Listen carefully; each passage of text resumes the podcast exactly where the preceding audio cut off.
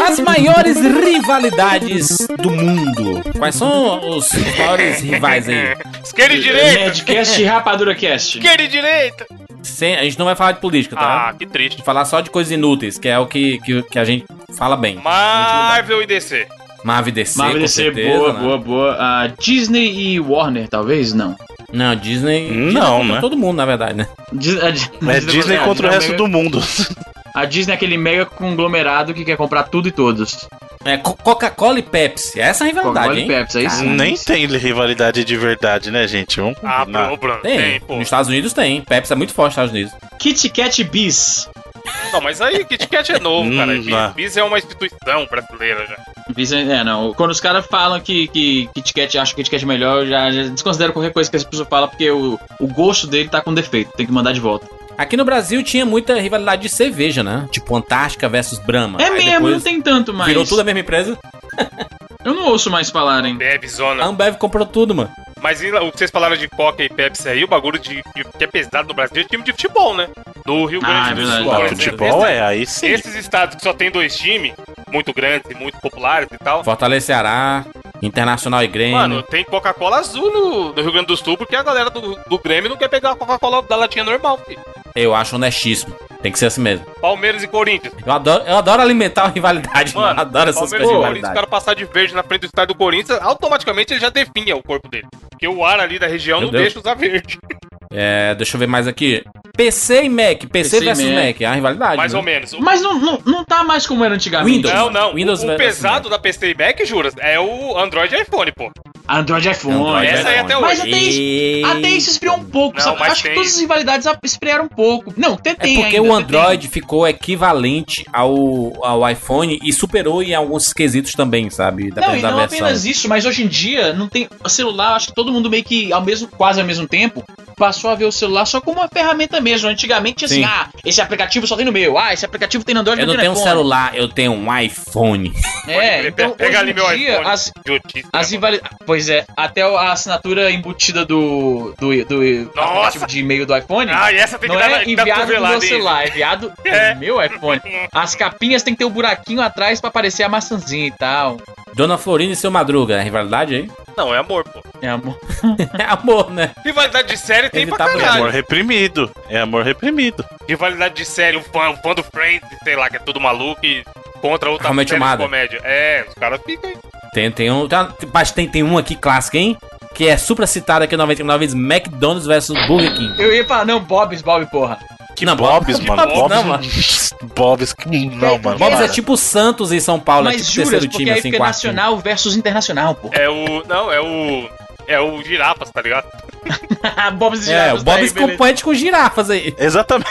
A disputa é assim: McDonald's e Burger King, e aí o Bob's com girafas. E o girafas Juras, ganha. juras, juras, juras, juras. É. Cine São Luís versus Cine São Diogo. ou Cine Di- Não lembro qual é o nome, lembra lá? Os dois cinemas que tinham no centro não- do- na Praça não- Ferreira? É, o Simpson Luiz saiu até hoje, né? O Diogo já morreu. Ele o, morreu faz tempo. o Diogo foi que virou filme pornô, foi? Deu shopping. É, é cinema pornô, sei lá, não lembro. Super- é Google versus Facebook. É uma, é uma grande, né? Rivalidade. Google versus Apple, eu Mais ou diria. menos, é, mas o Facebook não tem nada, aliás, o Google não tem nada equivalente ao que é o Facebook, né? O Google Plus, lembra? Nossa, ninguém, isso aí não durou uma semana, coitado. Vai estar aí até hoje, mas vai ser descontinuado.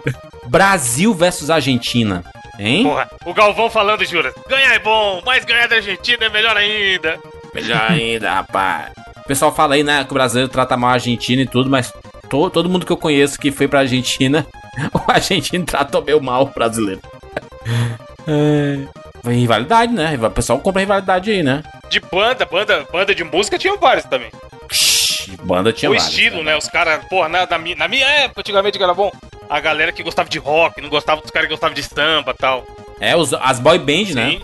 Tinha, tinha rivalidade em boy band? É Backstreet Boys versus Sync. É, todas, todas elas, é as mais. Até Britney Spears contra outra. Cristina Aguilera. Cristina Aguilera, é verdade. Ô, entre as. Tinha. Você lembra isso que foi, foi menos porque a Spice Girls não tinha pra ninguém. Mas teve uma breve rivalidade entre as Spice Girls e um outro grupo de minas britânicas que era aquele All Saints. All Saints era Não, muito Never Ever. bom, cara. Nossa. Você curtia All Saints? Caraca, o Bruno Porra! gosta de todas elas. All Saints era fantástico, Never Ever.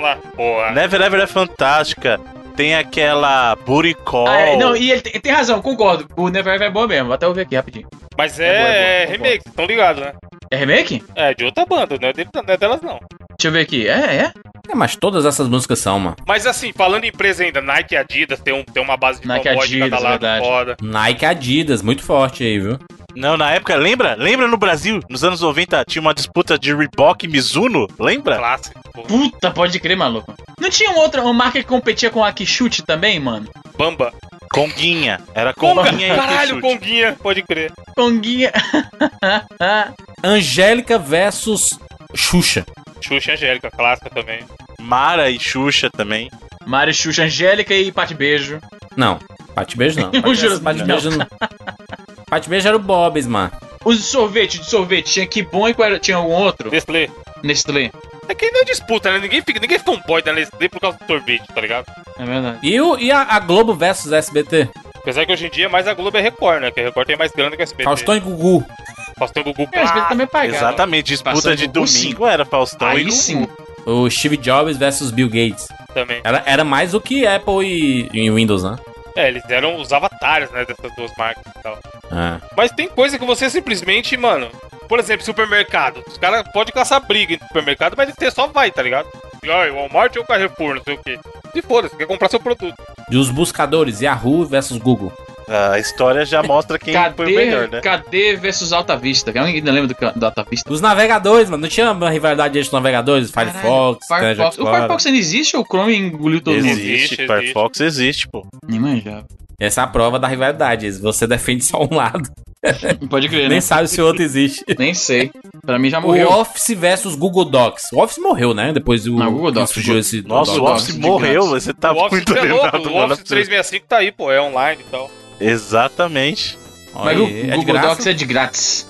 Não, o Office 365 você pode. É como se fosse serviço de Tem assinatura. nada de graça aí. Easy, não existe nada de graça. Você É. tá vendendo sua privacidade. Tem razão, tem razão. Você, se você é de graça, você, é o, você não é o cliente, você é o produto. Olha, caraca, reflexão, hein? Sei. É reflexão aí pra você.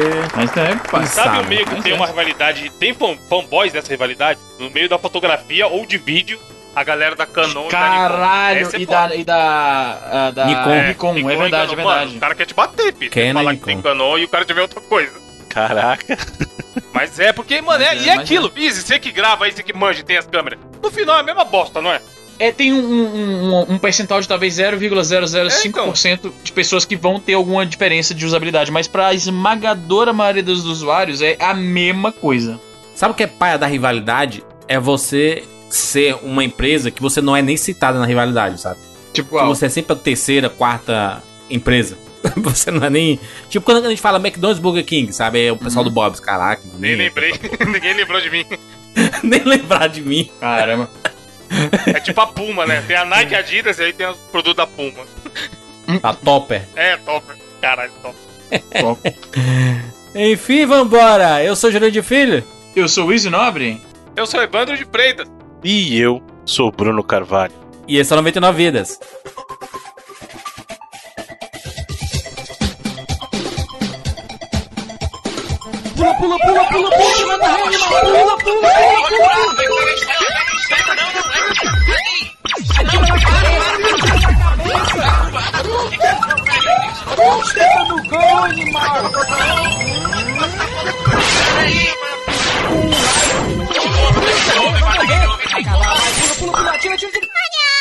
Ah, morreu, pô, olha aí. Relaxa, a gente tem 99 vidas.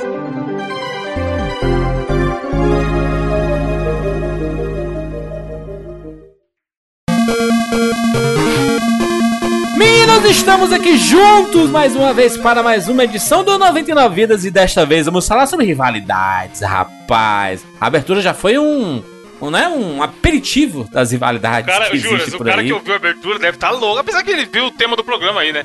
Mas ele que não baixou, sei lá, e caralho, porque eles estão falando de Sega versus Nintendo e tal. Vamos falar sobre a primeira rivalidade da história dos videogames. Bruno, qual é a primeira rivalidade? Ah, muita gente vai questionar a primeira rivalidade, mas a gente vai falar especificamente da primeira grande guerra dos consoles que foi protagonizada por Sega e Nintendo. A primeira vez que duas empresas brigaram ferrenhamente pelo nosso tempo e pelo nosso dinheirinho. Calma aí, calma aí, Bruno. Eu quero jogar um adendo aí. Eu sempre gostei de interpretar. A minha visão é que, na verdade, os protagonistas dessa grande guerra somos nós. Nós somos veteranos dessa guerra. Olha Oi. Nós sobrevivemos. Nós sobrevivemos. Essas marcas, eles eram os ícones, eles eram os ideais, os ideais, ó. Os ideais que cada, um, cada lado. Os ideais. Luciana Gimenez é possível. Os ideais que cada, cada lado representava, né? Tipo, mas a- nós, nós somos os, os, os veteranos dessa guerra aí, maluco. Que foi travada nos, nos recreios, nas, nos encontros de família com os primos, Sim. né? Na, na- no pátio da igreja, às O vezes. primo. Saímos no tapa. O famoso primo que tem o pai que mora no Japão, tá ligado? E- e- Isso. O Bruno aí, ó. O Bruno que teve videogame por dois anos. Ninguém Caralho. acredita nessa história, mas. Meu pai trabalha no Japão, não sei o que, vai trazer o Mega Drive 2. Aquela época era foda. É. Que, que, que, roda Mario também. É, Foi a origem, a origem da fake news. Porra, o famoso tio que trabalha na Nintendo. mano. E é. Exato, olha aí. Essa é A grande boa. Vocês estão guerra. ligados que essa. Primeira essa- grande guerra, né? Primeira grande guerra. Vocês estão ligados que esse, esse, esse mito do tio que trabalha na Nintendo, isso não era coisa só do Brasil, isso foi também ao, ao redor do mundo. Você é criança, Tinha mano. sempre- Criança querendo contar Criança é vantagem, foda, caralho. Criança é foda. Contar vantagem total, né? Você dizer que não, eu tive acesso. Eu tenho, eu tenho. Eu tive acesso é Eu ótimo. tenho, acesso a eu tenho quê, uma mano? informação que você não tem. E aí você não vai ter a moral de virar na. Hoje em dia, se o Easy conta uma lorota, a gente vira na casa dele e fala: Toma no seu cu, tá contando mentira. Mas a criança não vai mandar É. uma dessa pra outra criança, mano. Aí ela ficava cabreira. E, e não tinha como desmentir também, né? Exato. Porque hoje em dia a gente, ah, fa- fala uma merda aí, você pesquisa no Google e acha. E, e não tinha ceticismo na época, mano. Hoje em Sim, dia a sim. gente já foi enganado tanto que a gente não acredita mais em ninguém. Na época era. É mesmo? Nós já fizemos aqui edições pra praticamente, praticamente não, pra todos os consoles da Nintendo e da Sega, né, Bruno? Confere, né? Mais Sim, senhor. Exceto o Nintendo Switch. Os consoles principais que já encerraram seus ciclos foram todos abordados aqui. Olha aí, 99 vezes a estrada, mano. A gente tá aqui comprovando eh, que a gente, na verdade, esse, esse podcast está- já estava sendo preparado há anos.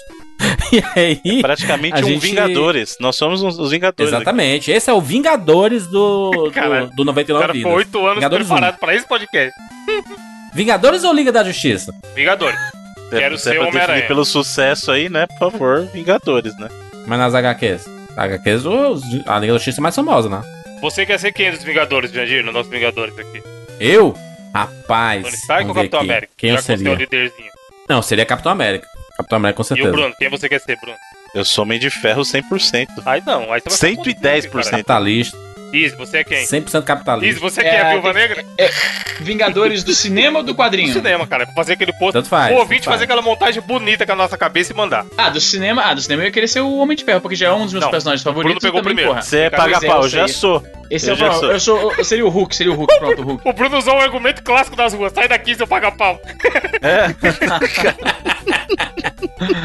E tu, Evan? Seria quem, Evan? Eu sou Homem-Aranha, da zoeira. Tô, tô aqui da Homem-Aranha? zoeira. Da zoeira. Tá com a teinha aqui, eu tá ali, participa dessa. Que joga dependendo com, né? Mas Lógico, vai Homem de exatamente, Ferro, depois vai pro Capitão. é, muito bem. Então o Izzy é o Hulk? Eu sou o Hulk, não é. combina com Com isso. o braço fudido, mas é o Hulk, tá certo. Não, então o Easy é o soldado invernal, pô. É o soldado invernal. Ah, é né? mesmo? Mas o dele é o esquerdo, o meu é o direito. Não, mas a gente diverte a Namorado do Capitão. Namorado do Capitão América. Tu é meu namorado, Izzy. O Jurandir me pedindo namorar ao vivo aí no programa. hipoteticamente, se você fosse homossexual, você pegaria o Jurandir? Olha aí. Só um questionamento muito bom.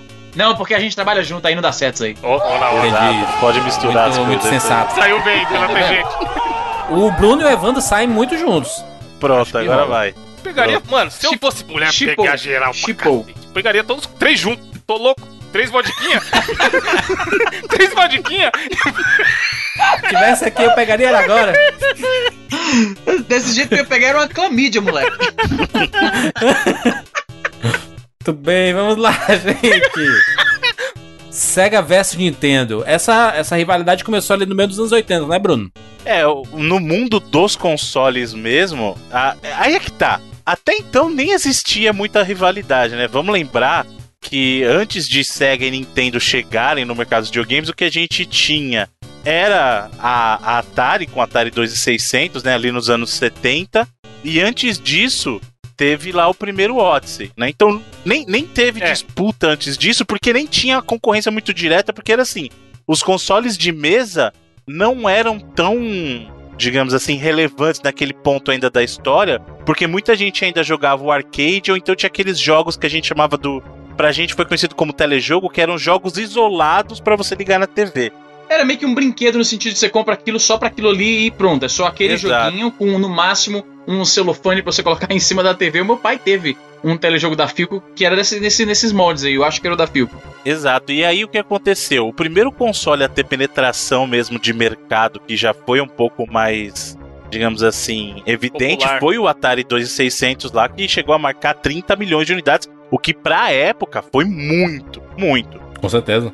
Porém, pós esse período foi Pra que é as um outras... absurdo, maluco. É um Exato. absurdo. Porém, foi pós esse sucesso do Atari que os outros começaram a se interessar. Falaram assim, hum, talvez tenha algo pra gente aí. E aí foi que a Nintendo e a Sega passaram a se interessar pelo mercado de videogames. Lembrando que ambas já existiam antes desse período. Inclusive, a, a Nintendo é uma empresa já secular que começou lá atrás com baralho, brinquedo, diversificando, né? E a própria SEGA surgiu lá, lá no- na década de 40, né? 1940. Com o propósito. 40? Isso eu não sabia. Na década de 40. A, a origem da SEGA ela é até bem conturbada. É, é outro, em outra, outro momento a gente vai discutir isso. Mas a SEGA surgiu. Sim, sim, a gente- até porque, só, só pra avisar pras pessoas, iremos fazer mais uma extensão da história dos videogames, que é a história das empresas, né? E a gente vai falar um pouco Exato. sobre cada empresa e tudo. O Video 9 é infinito, mano. Olha aí. Quem achou que estávamos na pior, né? Mas o caso da SEGA é interessante que quando você para pra ler sobre a história da SEGA, você vê que ela tava fadada a ser essa briga interna desde o começo, porque ela começou com essa, digamos assim, esse espírito dualista de ser. Ela, ela não sabe se ela é japonesa ou se ela é americana, e a gente viu isso no decorrer da história da SEGA, e foi um Sim. dos motivos que levou ela à perdição. É, O. Dreamcast foi o melhor exemplo disso, né? O, a Sega of America e a Sega of Japan, eles cada um tinham o seu protótipo pro, pra, pra Dreamcast. A Sega of Japan tinha mais autoridade, digamos assim, acabaram escolhendo o projeto delas, deu a maior rixa lá com o pessoal da Nvidia, me corrija se eu estiver errado, que era quem ia fazer o chip gráfico pro Dreamcast, acabaram tendo que pagar sei lá quantos milhões de dólares por quebra de contrato. E essa rixa entre essa dualidade, como o Bruno falou, da, da SEGA não saber qual a identidade dela, acabou custando caro. Talvez seja por isso que hoje, um dos motivos, pelo menos um dos fatores, eu acredito, um dos motivos pelo qual a SEGA não tá mais no mundo dos consoles. Exatamente, é. exatamente. Ela, ela foi uma empresa que ela foi minada por dentro. Por isso que eu até falo, muita gente fala assim: "Ah, foi a, foi a Sony que matou a SEGA com a chegada do PlayStation". Não Não, cara, foi, quem velho. se matou foi a própria SEGA. A SEGA fez todos os movimentos errados pra ela mesma se derrubar, sabe? Ela conseguiu se minar por dentro.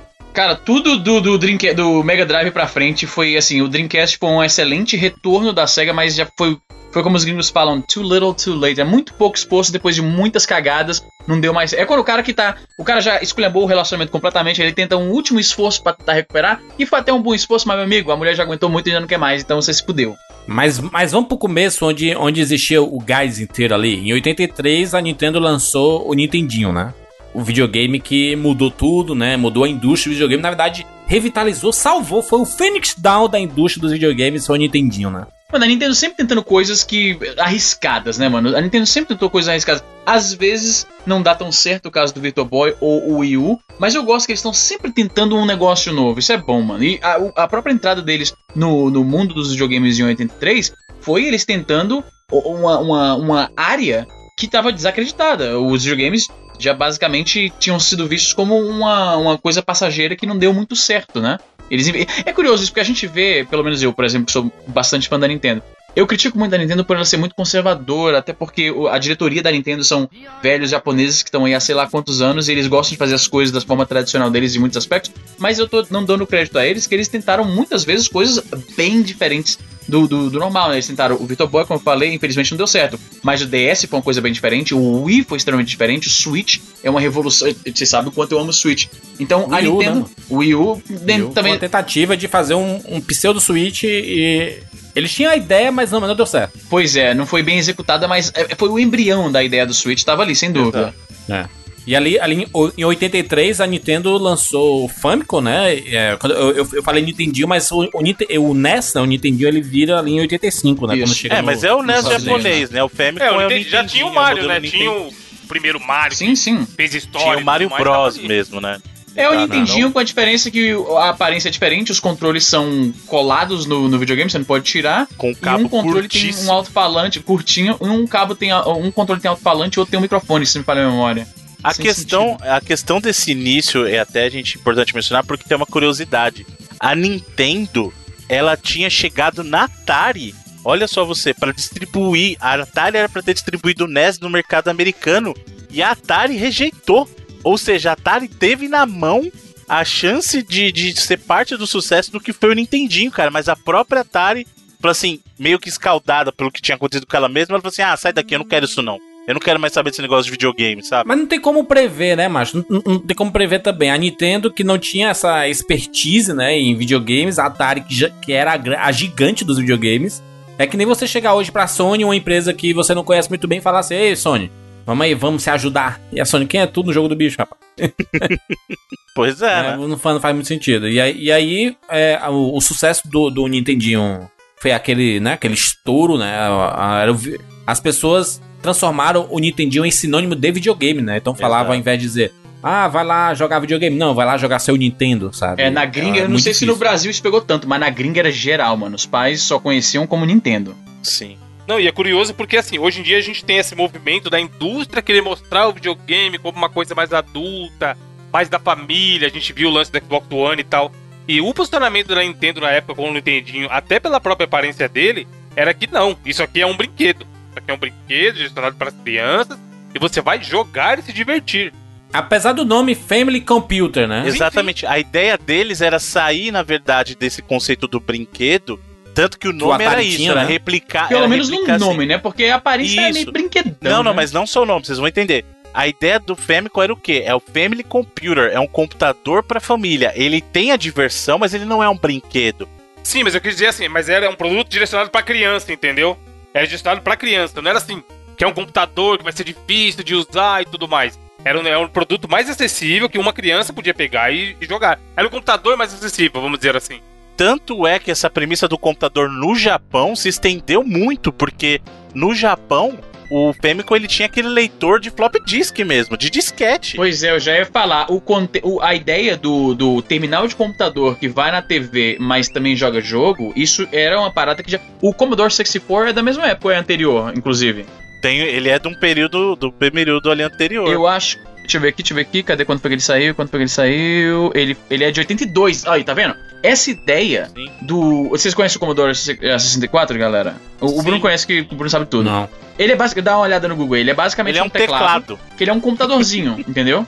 E aí você coloca ele na, na, na, na- na televisão e ele é um, um computador que você pluga ele na, na, na TV, entendeu?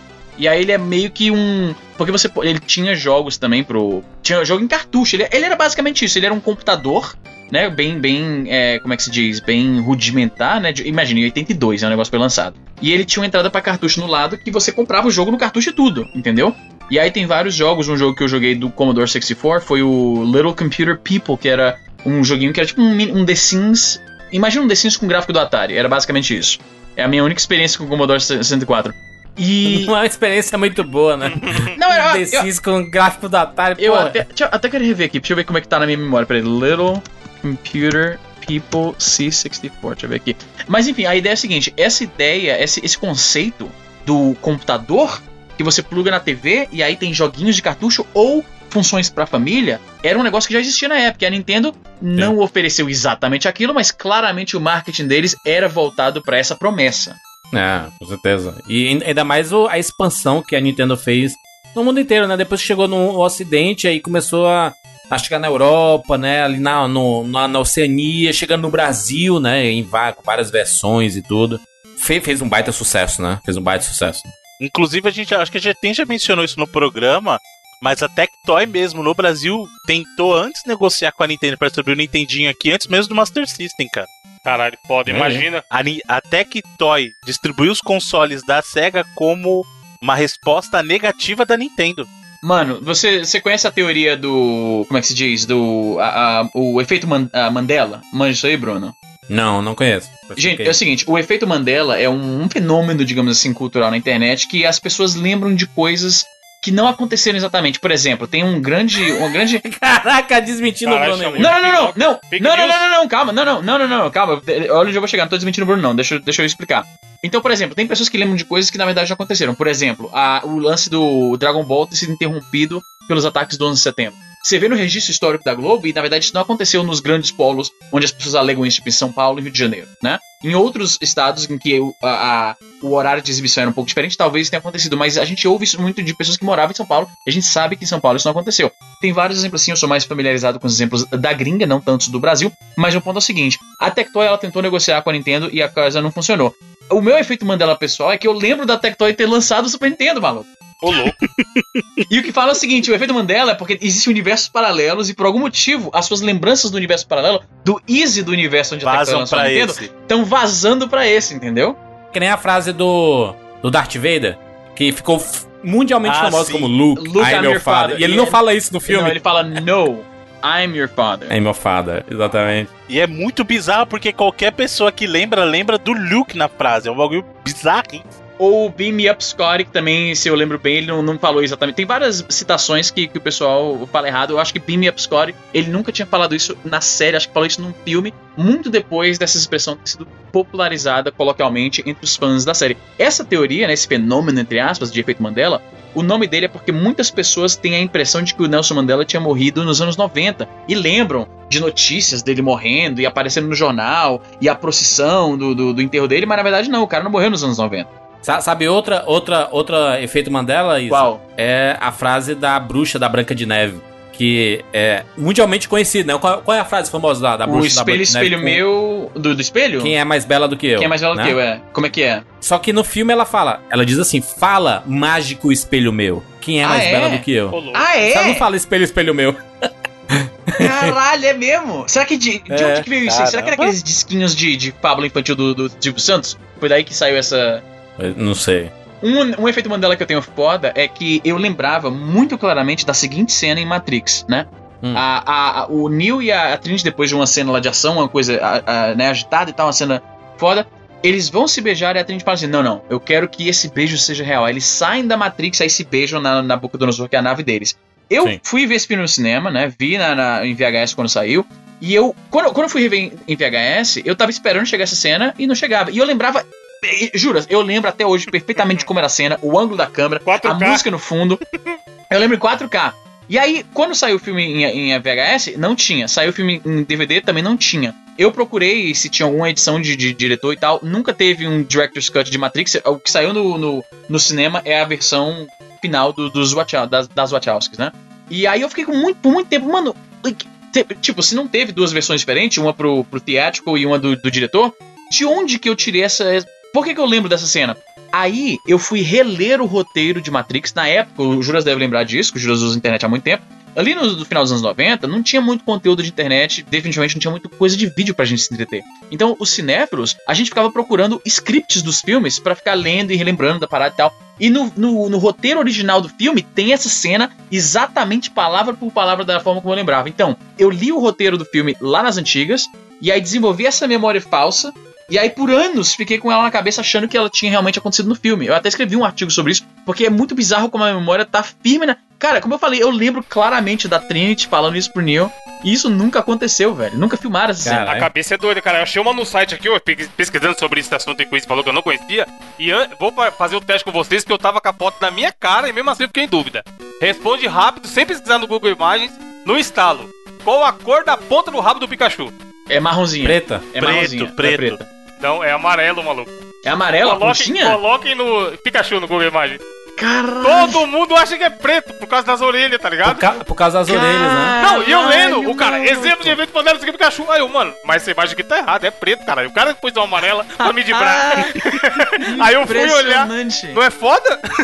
Por causa da Caralho. orelha, você viu? Todo Sim. mundo errou, mano. Mano, é, E eu ainda- Efeito Mandela, hein? Eu, eu Efeito ainda achei que eu tava sendo espertão. Que eu falei, não, não é preto, né? É marrom. é, então, mas você achou que tinha um detalhezinho, né? Que mostrava que era ponta. É, eu achei que era pegadinha. Sabe um outro que é incrível e esse não é possível, cara? É, eu até tava conversando com o pessoal que é muito bizarro. Tem o episódio do Chaves, da máquina de lavar, lembra? Que ele fica passando as coisas num rolete pra secar.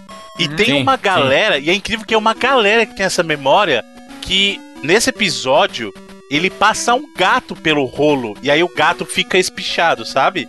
Ah. Só que essa cena nunca existiu. é, é, é incrível porque todo mundo. Todo mundo não, mas muita gente tem essa memória. Só que se você for rever o vídeo desse episódio, na verdade ele passa uma cafeteira, uma chaleira no negócio. Só que tem um grupo de pessoas que tem a memória desse episódio dele passa, da máquina de lavar, dele passando um gato no rolete pra secar a roupa. Ele, e a galera acha que é o gato. Não, tem gente, um monte de gente, eu inclusive lembro, ah, lembra dessa cena com um gato. Sonhou, cara. Mas é um sonho coletivo. É um sonho É, porra. coletivo. Essas memórias falsas é bizarro. Eu mandei no Telegram pro Juras, né? Que o Juras é o cara do mundo fantástico da cinematografia brasileira. Ah, eu mandei lá o artigo que eu, que eu escrevi, né? Que era a pergunta do dia: você já teve alguma memória falsa, né? E na época eu não conhecia que o nome disso, memória falsa, tem um nomezinho que a galera da internet deu, que é o tal do efeito Mandela, né? E é muito bizarro como o nosso cérebro ele cria umas memórias bem vívidas que nunca aconteceram, mano. Tem uma creepypasta, Luiz, do, de um desenho que a galera assistia. Candle Cove. Esse, esse Candle é foda, hein? Cove. Conhece, Juras? Conhece o Bruno? Candle Cove, sinistríssimo. Conta isso, conta isso. Esse é foda, esse é foda. É o seguinte, vocês mandam que é creepypasta, né, gente? Pra quem não, Ah. vou explicar pra quem não conhece. O creepypasta, ele é basicamente, ele é uma, um, uma corruptela do pasta que vem de um paste, que é de colar. Ou seja, é um texto que fica colando e copiando o tempo inteiro, né? Nos chãos brasileiros eles chamam Sim. isso de colico, ah, colicopy, eu acho. Copy cola. Ah, copy cola, copy cola, copy cola, exatamente, nos, nos fóruns brasileiros e tal, dos chãos. Copy cola. Então, existe um, um- um subgrupo das copycolas, das, creep, da- das copypastas, que são as creepypastas. E creepy do inglês é assustador sinistro, né? Sim. E são basicamente mini histórias de terror escritas para a nova geração da internet, né? Então, muitas vezes a tecnologia a internet tem a ver com isso. Então, essa creepypasta do Kendall Cove é uma das mais clássicas que tem. E ela simula uma conversa num fórum. E aí é um fórum de, de pessoas mais velhas, né, assim, seus 30, 40 anos. E um cara cria um, um post assim: Gente, vocês lembram de um desenho animado, era um seriado, que era, era de uma garotinha que ela tinha várias aventuras com um pirata num negócio, numa, numa gruta lá, e aí tinha um pirata que era do mal. Vocês lembram disso aí? Aí a próxima postagem é um cara falando: Cara, eu lembro vagamente, eu morava no estado de sei lá onde, e era no canal tal que passava, né? Eu acho. Aí outra pessoa fala: Caralho, fazia muito tempo que eu não lembrava disso, era assim no canal tal, e o nome da mina era tal, e o nome do pirata do mal era Percy the Pirate, um negócio assim. E aí tinha uma musiquinha lá que era meio sinistra e tal, né? E aí a, a história vai desenrolando com cada pessoa, cada membro desse fórum, dando mais um detalhe. Tipo, ah, lembra também disso aqui? E aí eles ficam assim, mano, não- não- onde que tá. Tipo, alguém consegue achar isso Como aí? é não tipo, tem não site, consigo. nem imagem, nem YouTube dessa É, não tem site, não tem imagem, não tem porra nenhuma, não tô achando nada. Alguém tem aí? Aí uma pessoa fala assim, cara, a minha mãe, ela, ela, eu acho que ela, ela gravava programas pra mim infantil quando era moleque. Eu vou passar lá na casa dela um dia desses e vou perguntar lá se ela tem fita disso aí. Alguém, aí alguém fala assim, não, o nome disso era Kendall Cove, era o nome do, do, do programa. E aí todo mundo, ah, era. E aí, através das postagens que a galera tão- tá, tá, tá contribuindo no fórum, tu pega que basicamente o contexto era, era um seriado de TV aberta, né, um- meio, meio baixo orçamento, de tipo um Muppet da vida, com, Cultura, com bonequinhos, programa da cultura, baixo orçamento. Exatamente, pronto, perfeito. Programa de TV Cultura, essa que era a pegada mais ou menos no teor, com bonequinhos fantoches, né? E uma garotinha que se encontrou aí nessa, nessa Kendall Cove, né? Que era basicamente um lugar onde os piratas moravam, e tinha várias aventuras, e tinha alguns momentos sinistros, umas cenas esquisitas, que davam um pouco medo. A- a- o pessoal vai postando no fórum e falando assim: é, realmente eu tinha um pouco de medo e tal. E aí acaba que a menina vai pra casa da mãe dela, pra perguntar se a mãe, se a mãe lembra disso, se gravou alguma coisa. E aí a mãe dela explica: Olha, eu acho. Eu, fazia muito tempo que eu não, não, não lembrava disso, né? Não pensava nisso, mas eu sempre achei estranho. Você sentava todo dia, às, digamos, três da tarde na frente da TV, pra falar das suas historinhas de pirata, do programinha de TV da pirata. E aí eu olhava a TV e tava só estática. Mano, Meu Deus. E aí todo mundo lembrava da é, porra do da, desenho. mesma, da mesma sensação de tentar tal hora e assistir sozinho a TV. E, e tava assistindo sozinho Tava a no TV. 3, e só- tá ligado? Tava no e 3 estava do no Atari. 3 e só estática. O, Is- o Slenderman ele meio que surgiu dessa forma também, É né? tipo de. É, é a mesma O pegada. Slenderman, eu tava muito presente na, na criação, assim, presente como se eu tivesse participado, mas não, eu, eu, eu presenciei muito a, a criação do Slenderman, porque ele surgiu de um fórum americano que eu participava com frequência, que era o Something Awful, e era um, e esse fórum ele era infame porque, assim, o, o, o moderador lá do cara, o criador do, do fórum, ele não queria gente bagunçando, ele não queria zona, então ele instituía uma, uma, uma taxa de 10 dólares, que você paga uma vez só, pra poder participar do fórum. E aí ele, a teoria era, as pessoas vão alo- aloprar menos, porque quem aloprar e for banido, você acabou de perder 10 dólares, né? E de fato era um, um fórum bem produtivo, tinha umas conversas muito interessantes. E aí eles tinham uma- um tópico lá de montagens de imagens sinistras. Pegue uma foto normal e tente transformar em uma foto sinistra. Aí um cara pegou uma foto de eram crianças no parquinho e o, o bonequinho lá atrás, que depois foi chamado de Slenderman, lá no fundo, né? E aí, essa foto captivou a atenção da galera muito mais do que as outras fotos dessa pequena gincana, né, do, do fórum. E aí o pessoal Sim. começou a bolar histórias pro, pro cara, e toda a história, toda a, a metalinguagem por trás da, da- do, do folclore do Slenderman foi nascendo ali em tempo real na- nesse fórum, né? E aí, um membro desse fórum solidificou mais ainda a imagem do personagem através de uma minissérie no YouTube que é extremamente assustadora, pelo menos pra mim eu achei muito assustadora, que chamava Marble Hornets. Alguém chegou a assistir? Não. Era uma não minissérie no. YouTube, isso era bem antigo, de 2010 ou, no, ou 11. É uma minissérie no YouTube, né, de um cineasta amador, que basicamente ele conta a história seguinte. Tinham vários coleguinhas lá de, de colégio e tal, de, de faculdade, e aí eles se distanciaram, como sempre acontece na vida, e aí um dia, dele, um dia um deles reaparece, tá todo com a cara todo bizarra, ele tá todo zoado, e ele tá com uma caixa de fitas, ele entrega na mão de um dos caras e fala assim, ó, destrói essa porra agora, e aí o cara desaparece. E aí eles vão assistir Caraca. as fitas, e aí ele percebe que esse cara, que o maluco tava perturbado, ele tava produzindo um filme, né, amador pra, pra faculdade. E aí, pouco a pouco, nos filmes você repara que ele tá sendo seguido. Só que as pessoas que estão no filme não percebem isso. Mas você assistindo, tu vê que tem um momento que tem um cara lá no fundo, e esse mesmo cara aparece ali, que é o próprio Slenderman. E aí o cara vai perdendo a sanidade dele cada vez mais, e ele vai tentando explorar áreas pra tentar entender por que, que ele tá sendo perseguido. E tem umas cenas que são muito perturbadoras. Tem uma hora que ele começa a ficar assim paranoico pra caramba, e ele fica, ele monta a câmera e ele fica apontando a câmera pra si próprio quando ele vai dormir, porque ele tá com medo que alguma coisa vai acontecer com ele, ele quer que fique um registro. E aí, numa das cenas que me deixou muito, cara, eu passei um bom tempo bem perturbado com essa cena. Ele coloca, ele coloca a, a me dá até uma arrepio só de lembrar. Ele coloca a câmera, fala umas paradas sem sentido pra câmera e deita e dorme. E aí você vê a sombra da porta abrindo e a sombra do Slenderman chegando, e aí o, o vídeo vira estática. Mano, é, é sinistrão, velho. Ô, louco, meu Deus. Foi na época que eu trabalhava na sex shop de madrugada, eu ficava sozinho, a, a, a, a, Pô, a mas loja também, vazia. né? Procura, né? Aí é foda. Aí é foda. Belo momento pra ler esse tipo de coisa. Exatamente. Foi nessa época que eu fiquei louco pelas creepypastas. Mas continuando. Tudo isso foi pra desmentir o negócio da Tectoy do Bruno. Caralho, é. Não, mas não é pra desmentir. Eu tô falando que eu tenho a memória falsa de, da, da Tectoy ter lançado. Eu lembro de comercial da Nintendo da Tectoy, mano. Não, e- isso é memória falsa, porque nunca existiu isso, né? Nunca existiu, mas não é Exato, é falsa. isso que ele tava falando. Os caras, os Bruno, Bruno, os caras estão semendo a Discord entre os irmãos. Eles estão falando que eu tava falando pra, pra, pra desmerecer você, pra desmentir você, quando na verdade eu tô desmentindo uma própria coisa que eu já falei aqui no programa. Muito bem, mas ali, nos anos 80, né? 85 ali a Nintendo lançou seu Nintendinho no ocidente, sucesso absurdo. Ao lado ali, viu uma empresa, hein, Bruno? A empresa chegando ali no Japão, mudando de nome, já foi 50 mil nomes, aí chega e se transforma em Sega. E essa empresa vem causar um rebuliço ali, né? Em 85 mesmo, né?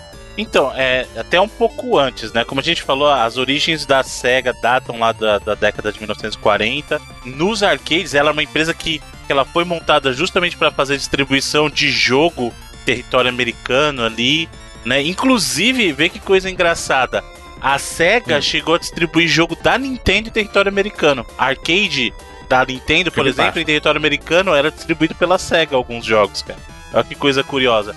Porém, é uma coisa até engraçada. O Master System não foi a primeira tentativa de um console da SEGA. Antes mesmo do, antes mesmo do Master System, a SEGA tinha lançado o SG-1000, que era justamente uma tentativa dela de trazer os arcades da SEGA para um formato que você pudesse jogar em casa. O Master System é uma evolução do SG-1000. Né? O, o, o SG-1000 foi lançado naquele período de é, 82, 83, então ele é até contemporâneo ao próprio Famicom. E aí o Master System que a gente conhece é a versão ocidental do SG-1000 Mark III, que é o Mark III, como se fosse a armadura do, do Homem de Ferro mesmo. É, a- é o- é uma evolução, a interação do SG-1000. Quando foi lançado o Mark III, ele acabou sofrendo esse redesign que a gente conhece e se transformou no que chegou no ocidente como o Master System. né? Olha aí, rapaz. É 86, né? Um ano depois Isso. do E lançamento aí dele. o Master System mesmo, o Master System em si, né, o como eu falei, o SG-1000 foi 82, 83, aí o Mark III, que é a origem do Master System, foi em 85, e aí o Master System propriamente dito chegou em território americano em 86.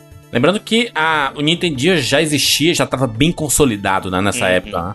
Já era o sinônimo de videogame todo. E pra falar a verdade, nesse período inicial, a Sega não oferecia disputa real pra Nintendo, porque a Nintendo, como você falou, já tinha uma marca consolidada tanto com o Famicom quanto com o Nintendinho em território americano. E a Sega com o Master System nunca conseguiu uma penetração forte no território norte-americano. É muito engraçado, a Sega com o Master System teve um apelo muito grande no Brasil, em Pra função da caramba. Tectoy, e na Europa. Eram os maiores, assim, os maiores territórios da SEGA foram justamente esses dois, o território europeu e o Brasil, especificamente dentro das Américas, em função da parceria com a Tectoy. O que é curioso, né, Bruno? Bruno, curioso é que o, o Master System sempre teve um hardware melhor do que o Nintendinho, né? Exatamente. É melhor? Eu- É em, melhor, que, em em que alguns- em aspecto? alguns Tipo, é o é processador? É o quê? Sim, áudio? graficamente, é, o Master System tem um processador mais avançado, então os gráficos do Master System é, são melhores. A parte de áudio do Master System, você pode ver que é, apesar de que aí é mau uso até, tá?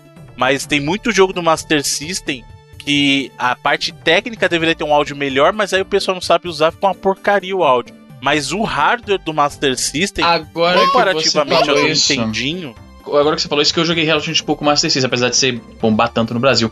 Mas agora que você mencionou isso, realmente pensando bem, o Master System, ele me parece, pelas lembranças limitadas, ele dava menos aquele problema de flicker, de baixa RAM, do que o Nintendinho, que dava isso. Pô, você veio jogar Então, Nintendinho- Castlevania? Easy, ó, se liga, comparação. O Nintendinho tinha 2 KB de RAM e o Master tinha 8. Ah, tá aí, tá explicado, exatamente. O, o. Master System, pois é pouco, né? O, o Nintendinho, por exemplo, você ia jogar um Castlevania da vida, tá tudo piscando na tela, sabe qual é?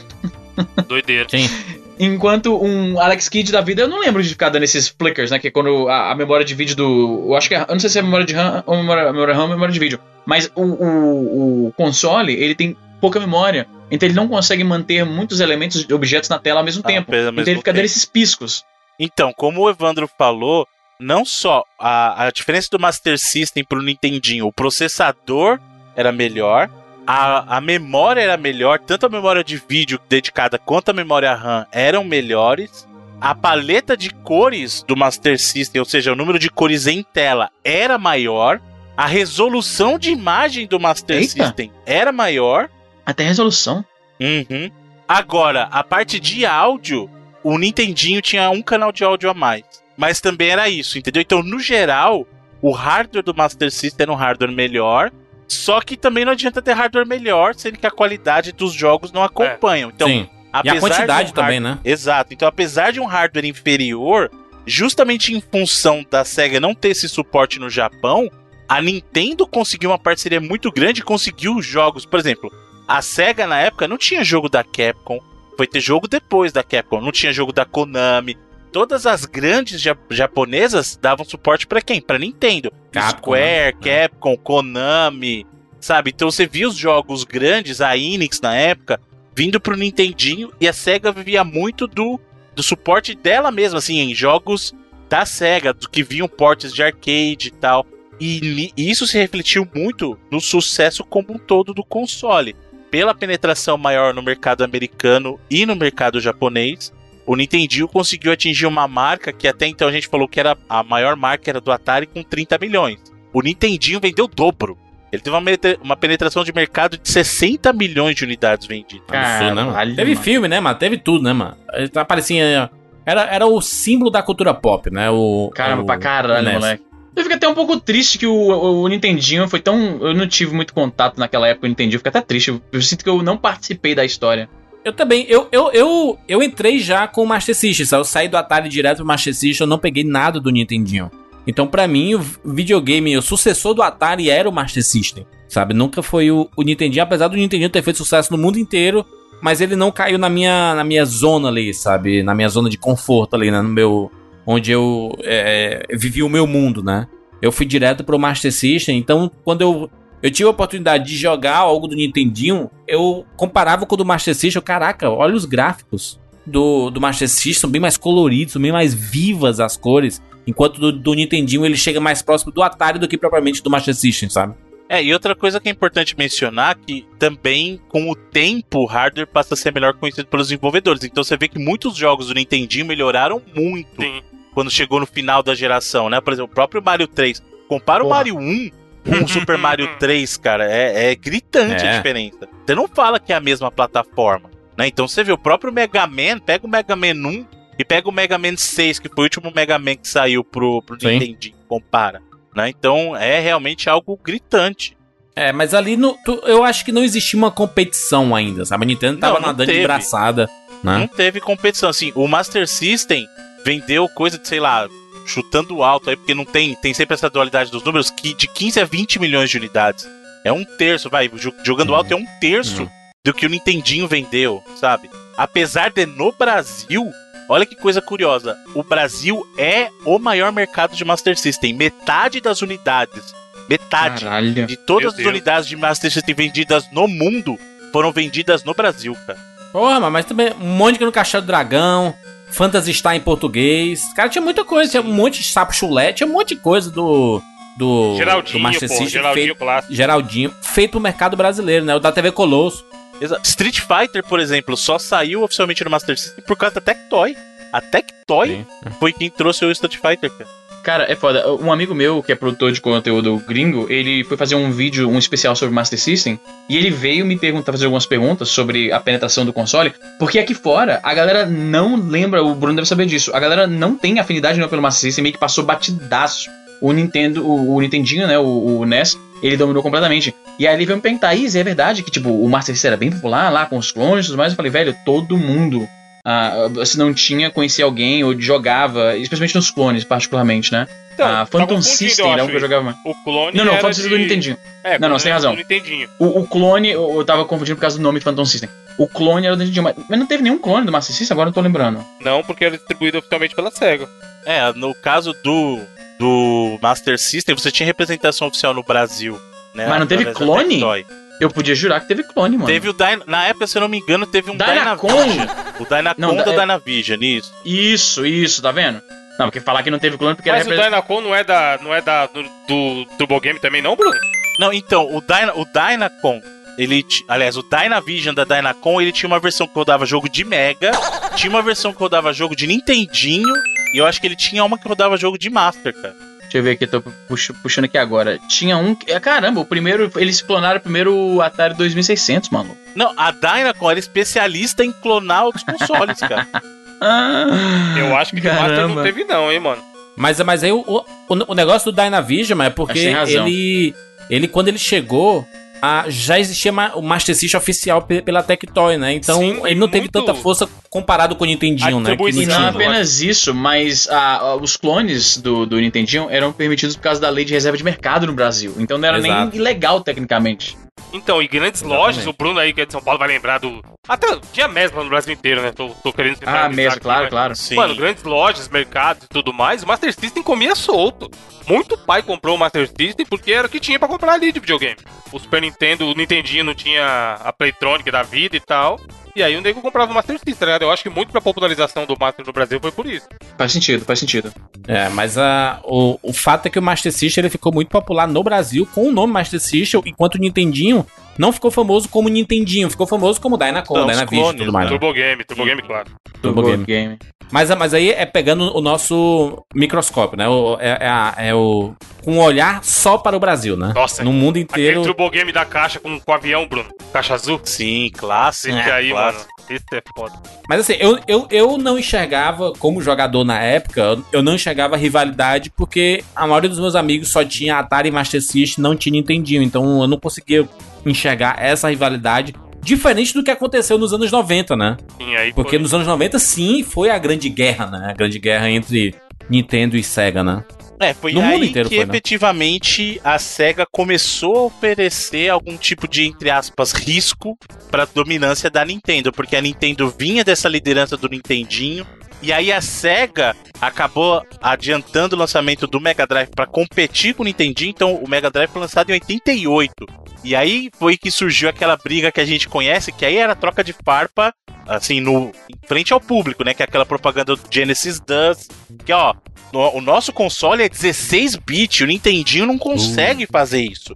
É 8 bits só. Humilhação, compadre. É, foi aí uma era pisada, aquela né? do Genesis does, né? Genesis does what Sim. Nintendo don't, né? E aí a SEGA chegou o quê? Caraca, Ah, mano. a proposta é trazer jogo de arcade? Tá bom, aqui a gente consegue trazer os jogos de arcade com 16 bits. Toma aqui, ó. Toma Altered Beast, toma Golden Axe, toma aqui, ó. Pá, pá, pá. E ela fica, vinha Tu, muito tu, nessa tu- ô, proposta. Bruno, tu, tu acha que a Nintendo tava preparada pra esse revés, assim? Porque foi um revés, né? A- o Mega saindo em 88 foi uma surpresa absurda pro mercado, né? Porque o, o o o Super Nintendo só veio sair em 90, né? Dois anos. O, Me- o Mega, ele teve uma superioridade por um período grande, né? Ele teve uma superioridade, digamos, técnica, né? Não necessariamente de Sim. mercado, mas foi uma superioridade técnica.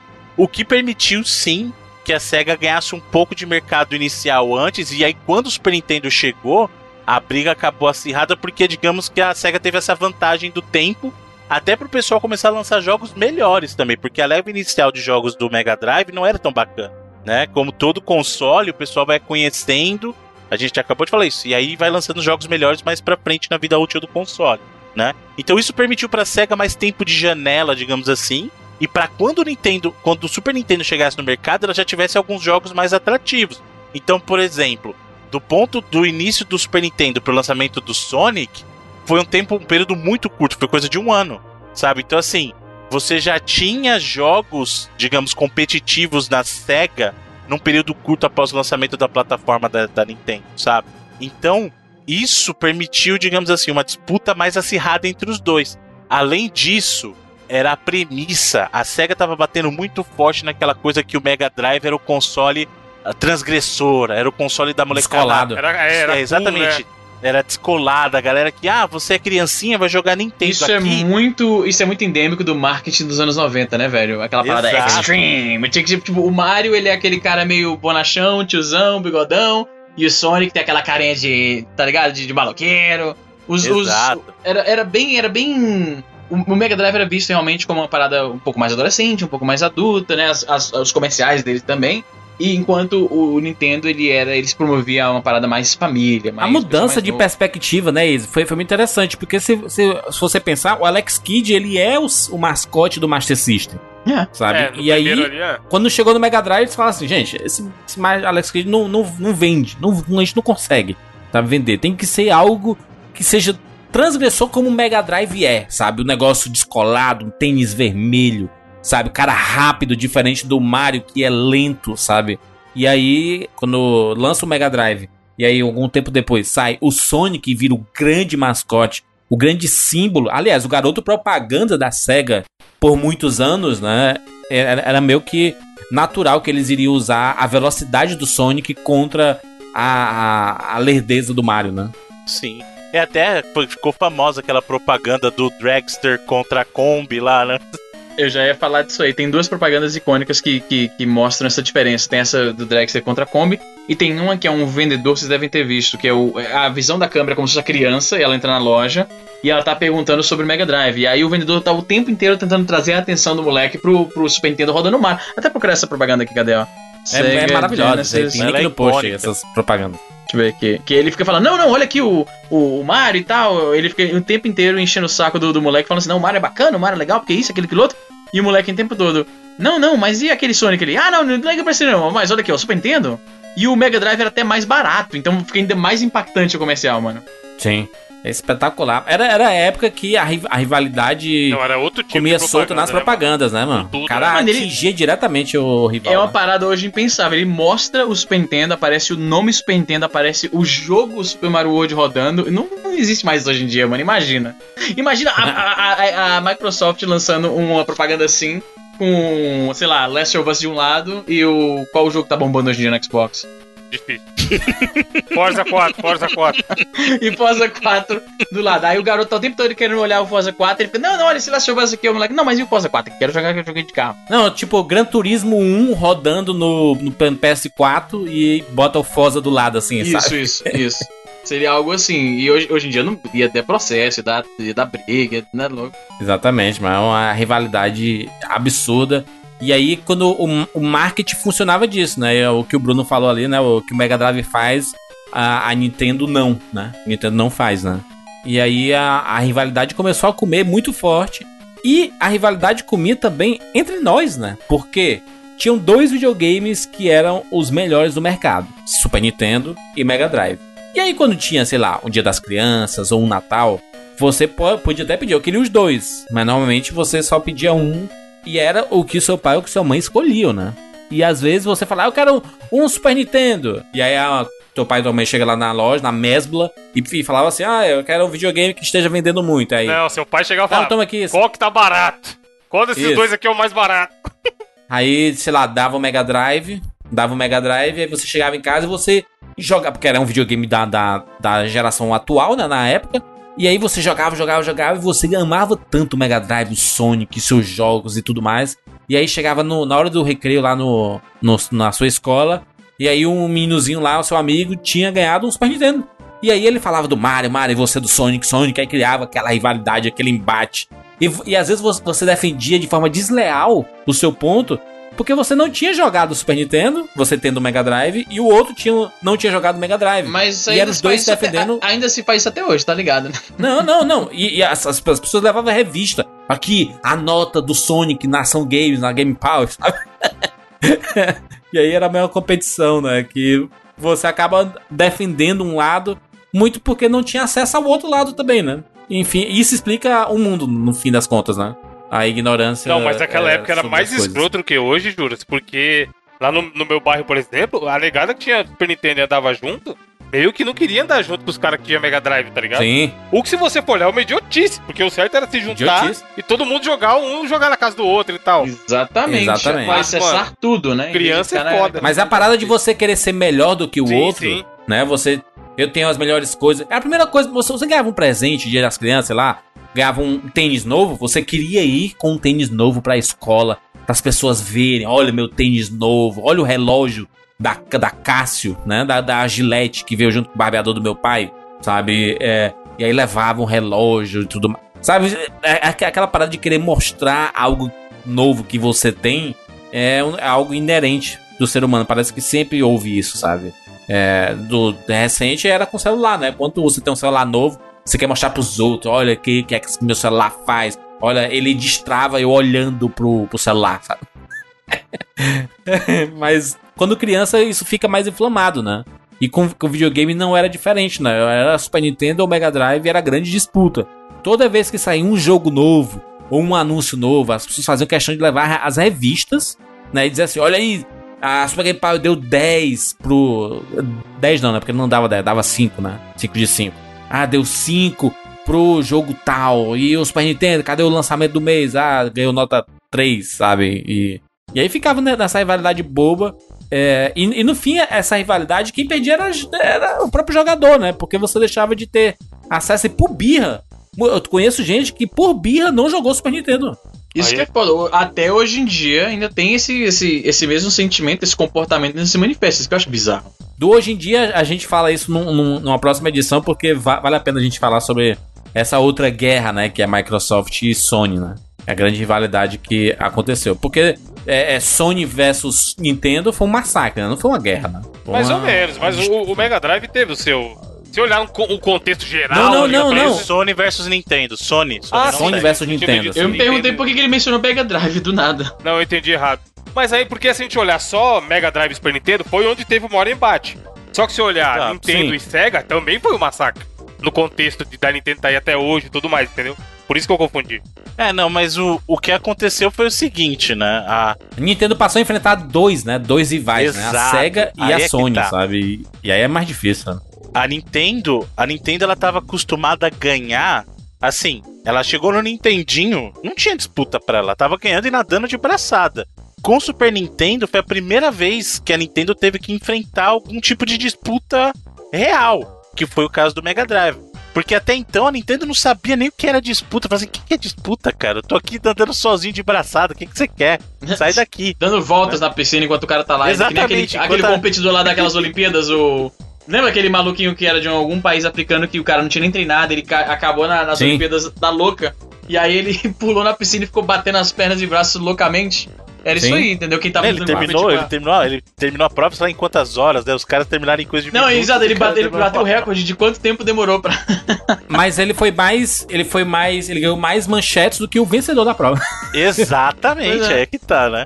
O que, o que chamava atenção da, pra, pro lado da SEGA era justamente isso. Peraí, quem é você que tá chegando aqui na balada enfrentando a Nintendo pau a pau? E a gente viveu um período, principalmente ali no, no até a metade dos anos 90, enquanto a SEGA ainda acreditava no Mega Drive, porque aí foi outro problema que a gente falou da SEGA, né? Mas enquanto a SEGA acreditou no Mega Drive até a metade dos anos 90, ali até 94, vai- foi em 94 que ela fez a idiotice dela de querer matar o Mega Drive em favor do Sega Saturn, mas até ali a disputa por mercado era pau a pau. A Nintendo só passou em vendas depois o, o Mega Drive em função que ela foi inteligente e falou assim: não, tem um console meu chegando por aí, o 64 vai chegar daqui a pouco mais, meu amigo. O Super Nintendo continua lindão aqui, toma um monte de jogo bacana pra você. Tanto que muitos dos grandes jogos do Nintendo, do Super Nintendo, saíram depois desse período de 94, né? A gente até falou. Sim, 95 ali, é. Agora, a Kong, SEGA né? não. A SEGA falou assim: ah, não, meu Deus, a Sony tá chegando com o PlayStation, eu preciso lançar meu console 3D também. Ai, ai, ai, mata o Mega Drive, vamos focar no Sega Saturn. Que Ah, foi uma vacilo, grande besteira. É, a, Nintendo, a, a SEGA consegue vacilar nesse, Não, é Não, escolhas e- de lançamento. E não foi né, só mano? isso, né? Porque a, a É porque SEGA ela quer sair meio antes, macho. Ela, ela, quer, ela quer sair antes, Izzy. Ela quer mostrar que ela é. Ela tá à frente da, da Nintendo lançando, sendo pioneira no É, lançamento mas de nisso ela se estrepou, né, meu filho? Nisso ela Se se, estrepou, lascou. Porque exato. aí teve. É. A, a- a SEGA ela perdeu a confiança do consumidor, esse foi o problema. Porque teve o Mega Drive, aí teve o 32X, teve o Mega CD, aí teve o Saturno, e tipo, isso saindo em um espaço que. Qual, qual foi o espaço disso? Foi, foi pouca coisa.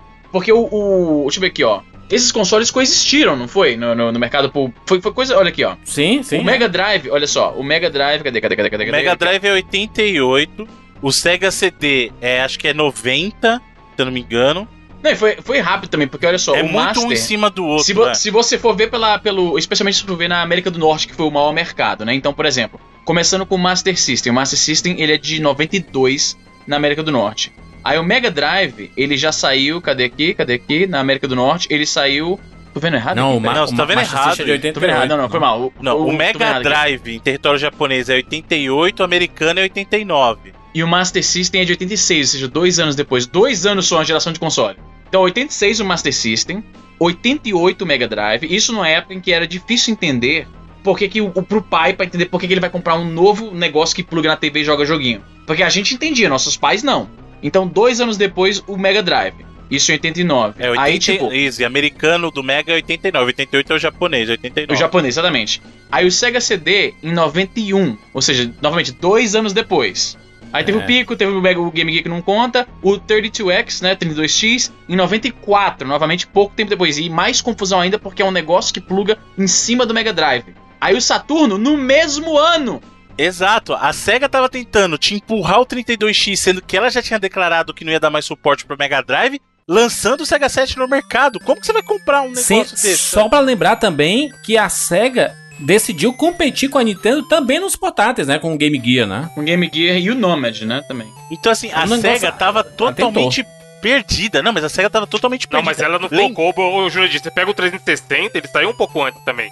E bate- meio que bateu pau a pau com o Play Pouco 3 não, ali. foi, foi, foi um ano antes. Acho Ah. que não chega a dar, dar um ano, Bruno?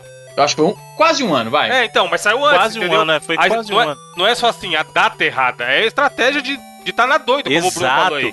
A, muita, a SEGA tinha pressa de lançar as coisas, mas eu vou te fazer uma pergunta. Qual console que até hoje, que foi o primeiro da geração, que liderou? Vamos, vamos rever as gerações aí. Vamos, ó, Atari não, ele não conta porque ele tá num período entre gerações ali, né? Então vamos pular Sim. o Atari, mas vamos pegar, por exemplo, o Nintendinho e o, e o Master System. O Nintendinho, apesar de ele ter saído cedo, Famicom, a gente, ele tá no mesmo período ali do, do 5800 e tal. Então, assim, Super Nintendo na geração 16 bits. Hum. Ele foi o primeiro a sair? Não, Não, ele saiu vitorioso da geração e saiu depois do Mega. A- essa geração seguinte, os 32 bits, teve Sega Saturn e PlayStation ali contemporâneos. A Sega tentou colocar o Sega Saturn, o que que deu? Tomou um cacete. Quem vendeu, quem vendeu a geração ali foi o PlayStation, certo? Sim. Aí a SEGA 128 correu de bits. novo. Olha o que a SEGA fez. Ela correu de novo pra tentar lançar o Dreamcast antes de PlayStation 2. O que, que aconteceu? Tomou um de cacete. novo antes, né? Dois anos antes, tomou na cabeça. É, A- Tomou apesar na do começo linda. otimista, né? O começo bem otimista e depois. sim. cacete. Não. O Dreamcast, ele é o melhor hardware da SEGA. Em termos de hardware, o Dreamcast é o melhor hardware da SEGA. Ele tava muito à frente do tempo dele quando ele foi lançado. O problema foi estratégia. A SEGA não sabia o que fazer com aquilo. Até tinha alguns jogos bacanas, mas a SEGA se queimou, perdeu um monte de parceria. Por exemplo, a SEGA sempre foi uma parceira muito forte da EA. Muito forte. A EA sempre tem uma Puta parceria muito merda. forte. Aí chegou no Dreamcast e a SEGA falou assim: ó, quer saber? Eu não preciso da EA, não. Eu vou lançar o meu selo de jogos de esporte. Aí a, a EA Aí falou o assim: futebol e é o até legalzinho, Bruno, o futebol e o tênis. Mas não Sim, pode aí- fazer aí isso, a- né, mano? É, é muito. o- Os Aí caras já estão lutando falou, uma briga o em vários Sim. frontes, aí vão querer brigar com os aliados. É loucura. Exato. Aí a EA falou assim: e o NBA, que, querido? 2K. Se vira aí sem meus jogos, então. Apesar de. Eu vou, eu vou lançar real pra você. NBA 2K é muito superior ao NBA Live, por exemplo. Mas ela não podia ter feito isso. Ela se queimou à toa. Essa geração especificamente que apareceu o Xbox, né? Foi meio que assim, Sega já era e a Microsoft chegou depois do Play aí. O Xbox não foi aquele sucesso todo, não liderou a geração, mas pavimentou a estrada pra pra que a marca Xbox virasse a ser o que é hoje em dia, né? Mas a gente sentiu, Exato. Evandro, que, que a, a Microsoft com o Xbox ela tinha um pouquinho de Sega, não tinha? Não, um não sei, cara, a galera- a galera- que Tinha gostava de muita Xbox. coisa de Sega. Mas, Bruno, você não acha que o povo que gostava do Xbox gostava real, oficial, e manteve o projeto pra frente, fez o lançamento do Não, 360 sim, mas eu, eu, tô, eu tô entendendo o que o Jurandir tá falando, porque assim, não só a Microsoft esteve envolvida no projeto do Dreamcast, porque durante a produção do Dreamcast, tanto é que ele rodava lá uma versão de Windows, né? Ele rodava. um- o, o OS dele era baseado em Windows CE. Por quê? Porque teve esse trabalho muito próximo da Microsoft. Inclusive, com a- tem, com tem escrito no, no console no cantinho. Exato, Da hora. exato, exato. A minha mina comprou, um- eu não sei se você manja, a minha mina comprou um Dreamcast recentemente, né? E eu tava pegando, e cara, é um console. O controle, eu acho ele um dos piores, e eu vou explicar por quê. Mas eu, eu tenho uma. Eu sou uma das viúvas do Dreamcast, eu tenho uma pena que o Dreamcast não foi pra frente, cara. Eu fico pensando no universo paralelo em que a gente teria ainda a SEGA fortemente lutando com a, com a, contra a Nintendo, com a Microsoft, né? Com, com, com a Sony. É uma pena. Agora, deixa eu falar um negócio: o controle do, do, do Dreamcast é talvez um dos mais desconfortáveis que eu já segurei na vida, cara. Eu não lembrava. Porque, e, eu- e você sabe por quê, né? Porque, tipo, todos os controles que você pega, qualquer controle de videogame, as perninhas dele, ele abre pra fora. Porque os seus braços, eles vêm de um ponto no ombro e eles convergem pra um objeto na sua mão. Então faz meio que um triângulozinho. Só que os- as perninhas do Dreamcast, elas são pra dentro. E aí ela Sim. força suas mãos a dobrar num ângulo que é muito esquisito. É muito desconfortável segurar aquele negócio. Mas, mas, mas, mas, Easy, desde do Nintendo 64 ali pra frente, os videogames passaram a pensar nos controles não é, apenas pra, pra crianças, né, mas, mas pra adultos também. Porque você. im- Imagina você hoje. Pega aí um controle do Super Nintendo. Ele é muito pequeno pra, pra mão de um adulto, sabe? Ele. É. vo- Você claramente sabe que a empresa tava focando no público mais jovem, sabe? Mais, mais infantil, sabe? E também que era o paradigma que eles tinham, né? Tipo, o controle Sim. do Super Nintendo, ele é uma evolução natural do controle do Nintendinho, mas ele é relativamente. É uma evolução muito menor do que, por exemplo, do Super Nintendo pro Nintendo 64. Naquele Mas olha, mas olha a diferença do controle do Mega Drive, por exemplo. Ele já é um controle maior, né? E Ele é maior, Porque é o, verdade. o Mega Drive tinha um pensamento de que ele queria atingir um outro público. Um jovem, jovem adulto, assim, sabe? A galera que tava crescendo. A Nintendo ainda tava focando ainda com o público infantil, apesar dos jogos não refletirem isso, né? Porque tem muito jogo do, do Super Nintendo que é um, um jogo que talvez criança não, não consiga jogar direito, sabe? Um Metroid, um, sei lá, um, um Blackthorn, sabe? Final Fantasy. Final Fantasy, um Chrono Trigger, sabe? É um, não é um jogo muito pra criança em si, sabe? É, É, mas a Nintendo, ela, ela, ela tinha uma diferença muito grande, porque quando o Mega Drive saiu, beleza, saiu, começou a fazer sucesso, começou a apresentar a SEGA para o mundo inteiro, é, mas quando saiu o Super Nintendo, você claramente viu uma diferença de hardware, né? Entre, entre os dois, né? E existia uma diferença ali grande, né? O que tinha do Master System pro, pro Nintendinho, teve pro Super Nintendo pro, pro Mega Drive, né? A grande diferença eram os chips, né? Que aí eles até usavam em propaganda também, né? É, a- os chips, né? Falando rapidamente em propaganda, uma coisa que o. que o. o, o, o Evandro trouxe aqui que eu não conhecia, mano. A Nintendo, ela também disparava contra a. A, a, a, a- SEGA, né? Eu sempre achava que era a Sim. SEGA sempre dando porrada. É a primeira vez que eu vejo uma propaganda da, da, da Nintendo sendo explicitamente contra a SEGA, tipo, zoando a SEGA. O Evandro É. colocou aqui na- no chat uma propaganda de duas páginas de alguma revista de games que fala assim: por que, que o, o porco espinho atravessou a, a, rua? Né? Aí lá embaixo pequenininho com a imagem da capinha do, do Super Mario Land 2, né? Pra chegar no Super Mario Land 2. Aí o símbolo, aquele logo Game Boy. Essa, mas eu acho isso maravilhoso, né, cara? Antigamente, aquela, é, nessa parte sim que antigamente, Antigamente, era bom. ah, nostalgia. A zoeira das Antigamente propagandas. que era bom. Mas tinha também aquela lá da é Nintendo ou nada, lembra? Que ficou muito famosa no Brasil essa propaganda. Sim, passava Sim, na TV o caralho. É. É Nintendo, pá, carimbão. Ou nada. Mas a, a, a rivalidade é engraçado que antes eram os jogos, né? Que era a grande rivalidade, eu tenho esse, eu tenho aquele. E depois virou os chips, né? Os chips que vinham dentro do- do- dos cartuchos. é, o Super FX, né? O, o Mod 7 e tudo. Eu escrevi Nintendo ou nada no Google Imagens, aparece a capinha do 99 Vidas 76 sobre o Super Nintendo. Olha aí. Nintendo nada. E aí a SEGA tentou, como os meninos falaram, a, a SEGA tentou lá com 32X, né? Vamos trazer novidades. E já, já que o Super Nintendo tá. Tem, tem jogo infinito, né, mano? O Super Nintendo tinha um catálogo inacreditável de jogos, né? E a, a SEGA tava tentando trazer o que ela poderia trazer de melhor, tecnologia. E aí, tentando lá com o 30 32X, com o Sega CD, que até trouxe coisas interessantes. E, e enquanto a Nintendo, a turma da SEGA tava trabalhando em, em produção de console, a, a Nintendo, não, vamos, vamos lançar uma novidade. Aí lançou o Virtua Boy, né? E que deu, deu até um suspiro pra SEGA, né? Disse assim, olha aí, o fracasso. É só, é, Ele olhou de longe assim. Ih, cara, nessa hora os caras da SEGA falaram não é só a gente que erra, não. Todo mundo erra, né? Mas olha que coisa curiosa.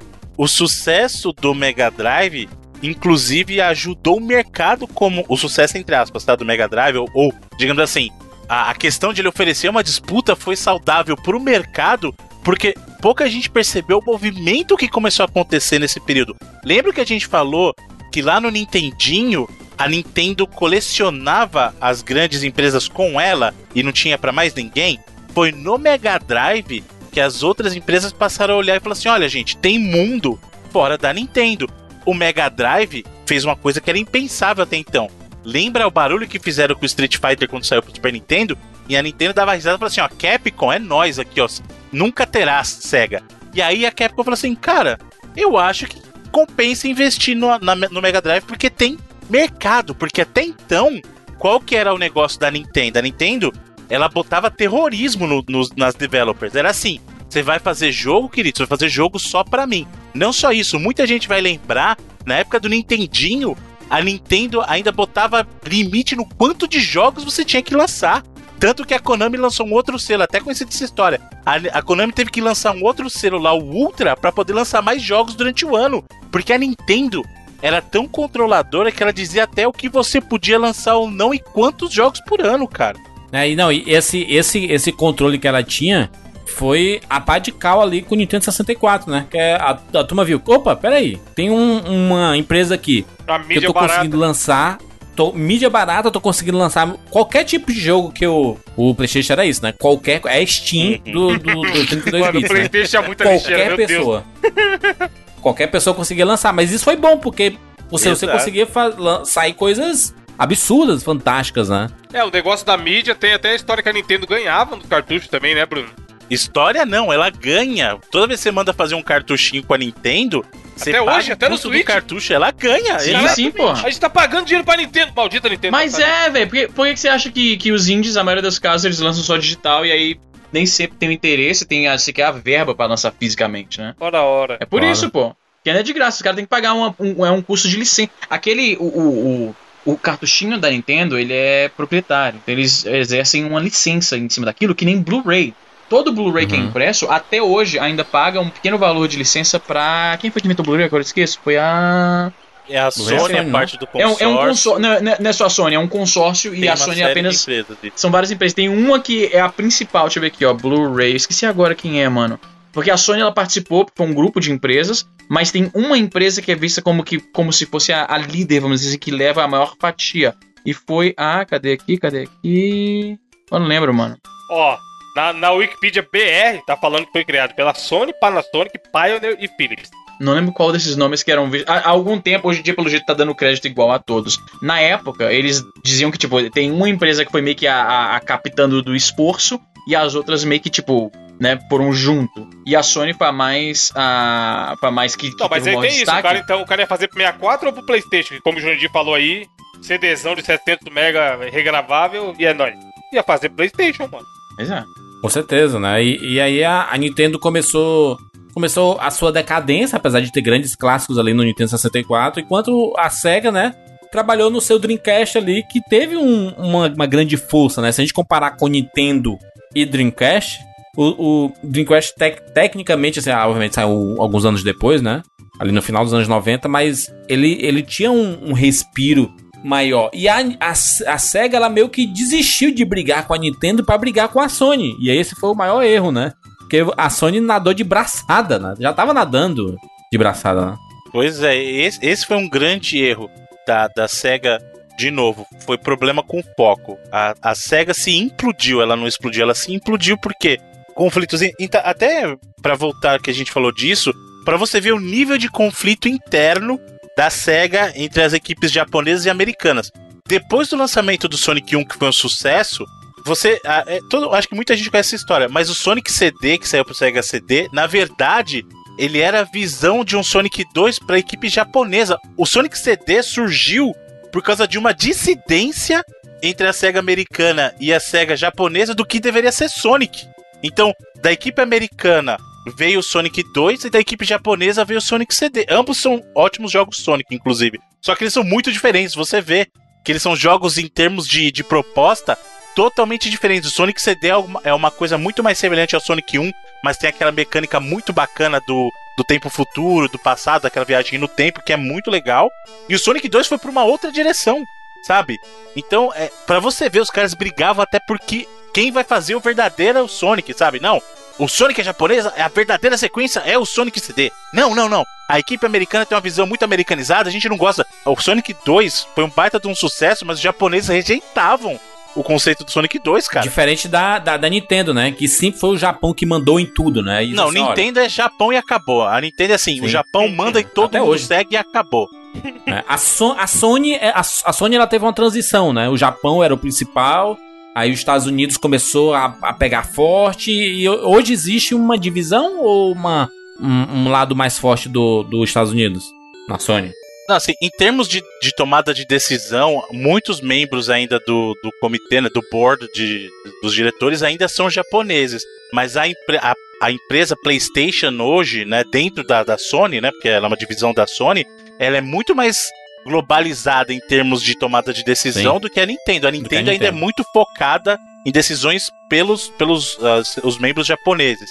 O caso da, da Sony com a, a marca PlayStation, eles distribuem um pouco mais a liderança, sabe? Então, nesses termos, a Sony é um pouquinho mais globalizada, entre aspas. Então, Sim. mas o, o problema, falando em termos empresariais e tal, não é se ocidental ou oriental. É não ter foco, né, cara? É igual a gente tem quatro aqui no 99 vidas. exato. Aí fica, sei lá, eu e o Juras querendo tomar um caminho e o Bruno e o Izzy tomar outro caminho. Não vai levar pra lugar nenhum. Porque vai achar. Não vai, é. Vai ter o famoso o quê? Racha do grupo. E era isso que Exato. acontecia com a SEGA. Tá? Você tem um. Tem... Mano, já a Nintendo muito tempo foi sinônimo de qualidade, porque é o que o Bruno falou. A Nintendo of America ia falar merda do grupo do WhatsApp, aí os caras excluíam os caras, maluco. E a Nintendo japonesa batia o martelo e falava: é isso aí, só vai sair do jeito que a gente quer e tudo. No futuro eles escolheram os contras disso tudo. Mas durante muito tempo a Nintendo era sinônimo de qualidade, puta jogo, todo mundo amava a Nintendo por conta de decisões lá do Japão. E era isso aí. E com a SEGA não rolou isso. E uma coisa que a gente nunca vai poder acusar a Nintendo é de queda de qualidade dos produtos dela.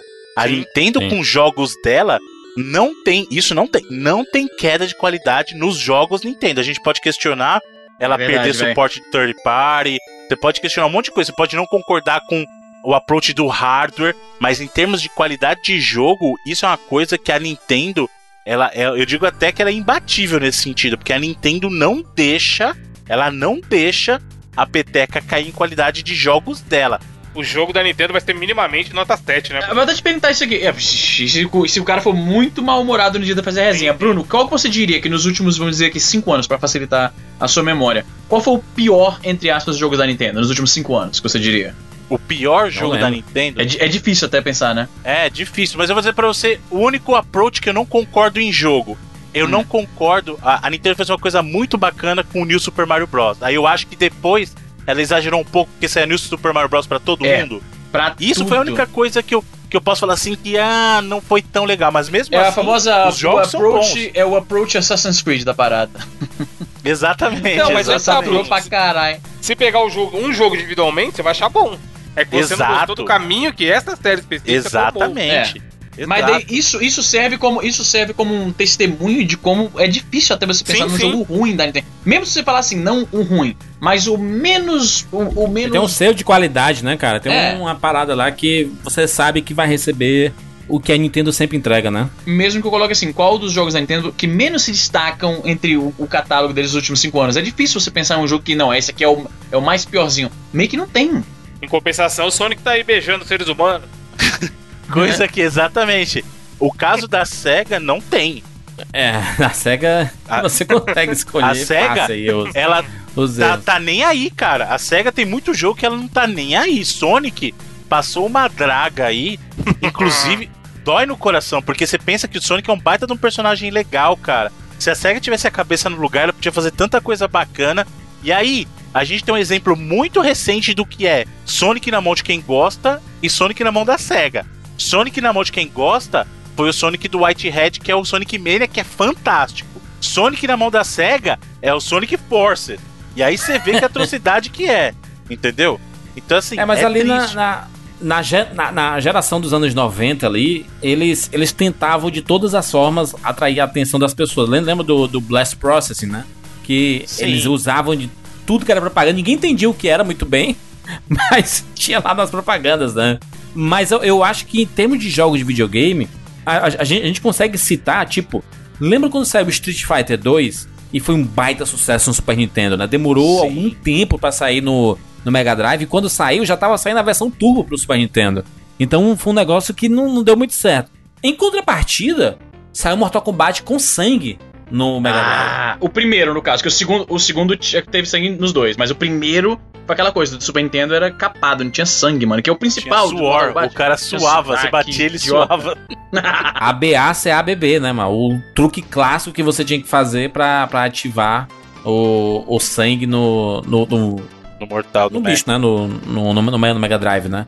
Mas é- era a forma de, de contra-ataque, não era da, do Mega, disse assim, ó, nosso público é mais jovem, descolado, a gente tem sangue no Exato. nosso Mortal Kombat. sabe? E, e, de novo, é, esse movimento que a gente mencionou das, das empresas começarem a enxergar é, vida fora da Nintendo, isso foi muito positivo. A gente citou o caso da, da Capcom com o Street Fighter, mas mesmo Konami trouxe uma coisa que era impensável. Castlevania até ali era parcerias é, Konami e Nintendo. Não, Sim. senhor. Teve um Castlevania exclusivo pro Mega Drive, teve Contra pro Mega Drive, É. Entendeu? Então, assim, elas, as outras empresas passaram a enxergar. Teve Mega Man no Mega Drive, cara. A, a Capcom lançou o Mega Man Wily Não Wars. consigo nem pensar direito um Mega Man e Mega Drive, mas. Exato, sabe? É um negócio que é estranho. Ah, o sucesso, entre aspas, do Mega Drive naquela disputa fez com que as empresas enxergassem que vale a pena você investir em outras plataformas também.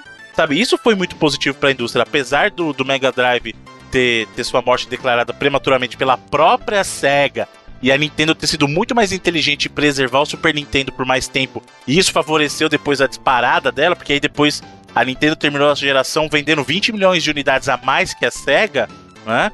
Isso foi uma coisa muito saudável para a indústria como um todo, essa disputa em si. A SEGA eventualmente acabou perdendo essa disputa e acabou se perdendo, principalmente. A SEGA não é que ela perdeu só a disputa da geração, a SEGA se perdeu, né? E isso ela pagou um preço muito alto. Mas existia uma, uma, uma rivalidade no Brasil, especificamente ali quando, quando tava ao forte da, da Nintendo e da, e da SEGA, com as próprias revistas de videogame, né? Porque tinha a Super Game, que era focada só na SEGA, e a Game Power, que era focada especificamente na, na Nintendo, né? E aí depois eles perceberam, gente, a gente tá alimentando um negócio aqui que a gente podia ter, ter uma, uma revista que juntasse os dois, né? Pode crer. E aí eles, Exato. eles lançaram a Aí Super surgiu Game Power, né? Power. Mas no fim, no fim, quem ganhou essa, essa, primeira, essa primeira grande guerra? Passou por três gerações, três, quatro gerações, né? Mas no fim, quem ganhou? Sega ou Nintendo? Se a gente Eu diria que é verificar o Nintendo, né, resultado, mano? Se for né, pela gente- história, o resultado ele meio que indica a SEGA. Até, até, até na época, eu diria que a Nintendo ganhou aquela, aquelas gerações, mano. Vendeu mais, né? Não, Teve. Em, É, venda- em termos de venda absoluta, eu acho que assim, o, o único quesito que você pode discutir efetivamente que houve uma batalha foi a questão de diversão e de mindset, né? Aquela coisa assim, ocupar o blá blá blá, que era fazer o buzz. Teve um período que houve uma disputa que foi bem acirrada. Mas tirando isso, cara, a Nintendo li- liderou em vendas, comercialmente falando. Não teve disputa contra o Nintendinho, a Nintendo não atuou de braçada. Na questão 16 bits, o Super Nintendo, no final das contas, persistiu no mercado com uma atitude muito inteligente e vendeu mais unidades no final das contas. E não só isso, também não vamos falar que é só a unidade vendida. A biblioteca do Super Nintendo é muito mais diversificada do que a do Mega Sim. Drive. Ambos tinham É. jogos muito, muito bons. Muito bons, ambos. Mas a biblioteca da, da- do Super Nintendo era mais diversificada. Você consegue apontar jogos bons em ambos, mas você fala assim, por exemplo, RPGs. A- o Mega Drive tinha RPGs bons? Tinha. Mas quem tinha mais RPGs bons?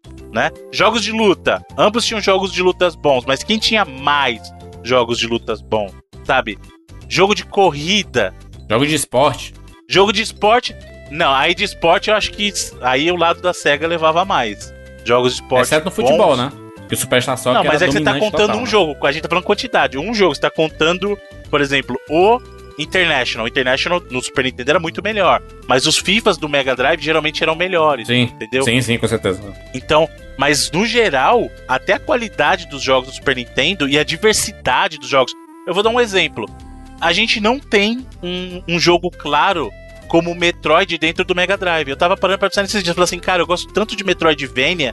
E o Mega Drive é uma plataforma que não tem um Metroidvania. Você não consegue Pô, apontar um Não Metroidvania. teve Castlevania? Teve, teve Round of Blood pra o Mega Drive, não teve? Eu tô ficando louco. Não, não, não, não, não. Round of Blood saiu por Turbo, Turbo Graphics. Ah, o que teve Graphics. foi um Castlevania tradicional. E mesmo o Round Ah. of Blood, ele não é O pla- Metroidvania. o- teve é o um- plata, Plataforma Vania. Exatamente, ele é o plataforma Vania, então é um jogo de plataforma normal. Né? Então não tem, sabe? Então você pega alguns gêneros que realmente os Peraí, Bruno, seria sobressaem. Castle, Castleforma ou Platavania? Criando subgênero dentro do gênero. Mas é, Exatamente. pô. Platavania é bonito, é um Platavania. Platavania ou Castleforma? Na, mi- na, na minha cabeça, um dos momentos mais tristes do- da história dos videogames é quando a SEGA anuncia o seu fim, né? Como desenvolvedora de, Foi triste, de hardware, né? Foi Sim. triste mesmo. E foi súbito, né? E foi súbito, porque o Mega. O, o Dreamcast saiu o quê? 98. E aí em 2000 eles jogaram a toalha, não foi? Foi 2001, na verdade. 2001. 2001, então foi é, no, 2001. 92 mil. Três anos, velho, imagina. E aí, isso é importante. A gente olhar pro cenário de. Imagina, a gente que viveu os anos 80, 90 jogando videogame, chega agora nos anos 2018 aqui, é um cenário de videogame totalmente impensado, porque assim, a gente viu a Atari dominar e cair, a gente viu um domínio supremo da Nintendo e uma disputa com a SEGA e a SEGA cair. E a própria Nintendo passou. pa- Ela deixou de ocupar o espaço que ela ocupava naquela época. Porque lembra? Exato. Ele era o console pra hardcore mesmo. E depois ela foi virando uma coisa mais casual.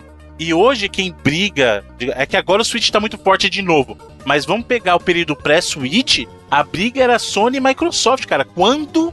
Quando que você, nos anos 90, se alguém voltasse pra você nos anos 90, pleno, assim, ó, pleno pique de briga Nintendo e Sega, fala assim, ó, deixa eu contar uma história. Daqui a 20 anos, quem vai estar brigando é, é a Sony com a Microsoft. Você o quê? Sai daqui, ó. Quem que, que Sony, que Microsoft? Não, não precisava quê? nem falar as, as empresas, Bruno. Se falar assim, ó, Sega e Nintendo, daqui 20 anos, não, não vão estar aí dividindo mercado nenhum, não. Não, ou, ou então, ou então assim, daqui a al- alguns anos, o Sonic vai sair numa plataforma Nintendo. Exato. Mas isso é impensável. É, ti- é é tipo imaginar o Silvio Santos apresentando o Jornal Nacional, sabe? Caralho. Seria bacana, hein? Valeu, oi, boa noite, Mar. Boa noite, Mar. Agora nós vamos falar as notícias. As notícias, essa coisa. Nossa, seria zoar pouco a turma, Silvio Santos. Imagina. Mas seria um negócio absurdo, né, cara? Isso foi, fe- fez um bem pra SEGA, hein? Vou- Eu vou contar pra vocês que durante um período aí os melhores Sonics estavam saindo no Game Boy Advance. Aí o Sonic, E o sim, Sonic sim. Advance eram os melhores Aí. Sonics daquele período ali, hein, mano? Assim Fez como, bem, assim como os melhores Castlevania também, você para pra pensar, maluco. Depois de Symphony of the Night, bombou no, no, no GBA lá. Sim. O Bruno concorda muito, né? Não, ele concorda, ele concorda. Ele concorda, sim, concorda, sim. Sim. É que igual o Sim, Symphony of the claro. Night não existe, Izzy. Igual o Symphony of the É. Night não existe. Muito bem, mas, a- mas a- no, no fim a Nintendo. A Nintendo ganhou essa primeira grande guerra dos consoles, né? Que foi a, o grande embate do mundo dos videogames. No final das contas, ganha a guerra quem sai vivo. E quem saiu vivo foi a Nintendo, né? Então não tem nem Exato. o que dizer. É, a, a SEGA foi sobrevivendo, sobrevivendo, mas no, fim, no finalzinho ali. Não foi nem a Nintendo que derrotou a SEGA, né? Foi a própria SEGA que se Exato. perdeu, né? Mas, mas hoje em dia, a SEGA como publicadora, ela faz um baita do serviço. A SEGA, eu, eu até acho que fez bem pra SEGA tomar essa surra na parte de consoles, pra ela meio que repensar a vida dela e focar, porque agora a gente tem um sucesso muito grande da SEGA como publicadora, com marcas grandes embaixo dela, sabe? Sim. A própria Atlus aí, que vem crescendo cada vez mais no mercado, tá embaixo da SEGA, sabe? Aquela fusão SEGA CM e tal, fez muito bem pra SEGA, muito bem pra SEGA, e a SEGA hoje como publicadora tem um foco muito melhor do que ela teve naquele período, sabe? Então isso é bom. Por mais que doa dizer isso, a gente vê que a SEGA melhorou depois de tomar essa surra toda, sabe? Mas, mas Bruno, deixa eu te perguntar. E aquele sonho bonito? Aquela, né? Aquele sonho das viúvas eternas da SEGA, do Dreamcast 2. Shenmue 3? Não, Shenmue ele é um, um aperitivo, né? De, de algo que pode vir no futuro. Será que veremos no futuro um retorno da SEGA com hardwares? Não acho. Não acho que a SEGA Dreamcast 2, confirmado? A única chance do Dreamcast 2 acontecer era se a Apple decidisse vir para o mercado de consoles, entrar em mercado de hardware de consoles, e aí ela buscasse a SEGA para fazer a parceria. De própria vontade. Aí eu imagino Tem, que a al- gente tem algo ter um melhor chegando, Bruno. Tem 2. algo melhor e menos, menos sonhador, menos fantasioso. A SEGA fez umas declarações, o seu diretor, acredito de marketing, não sei quem foi, fez declarações de que o Switch está bem próximo de rodar ah, jogos do Dreamcast muito bem. E que eles ainda têm o código-fonte de vários jogos clássicos do Dreamcast. E tá aí acesa uma especulação de que ela estaria se preparando para começar a lançar ports do Dreamcast no Switch. O que é muito promissor. É, não lança nem do Super Nintendo, mano. A SEGA vai lançar como do Super Nintendo, caralho. A SEGA não, a Nintendo, mano. A Quero, Nintendo. quero ver, quero jogar o Super Nintendo O no Juras- Switch, mano. O Juras tá louco, o Juras tá louco, Bruno. Mas tem alguns jogos do, do coisa no Steam, né, mano? Os jogos que eram do Dreamcast.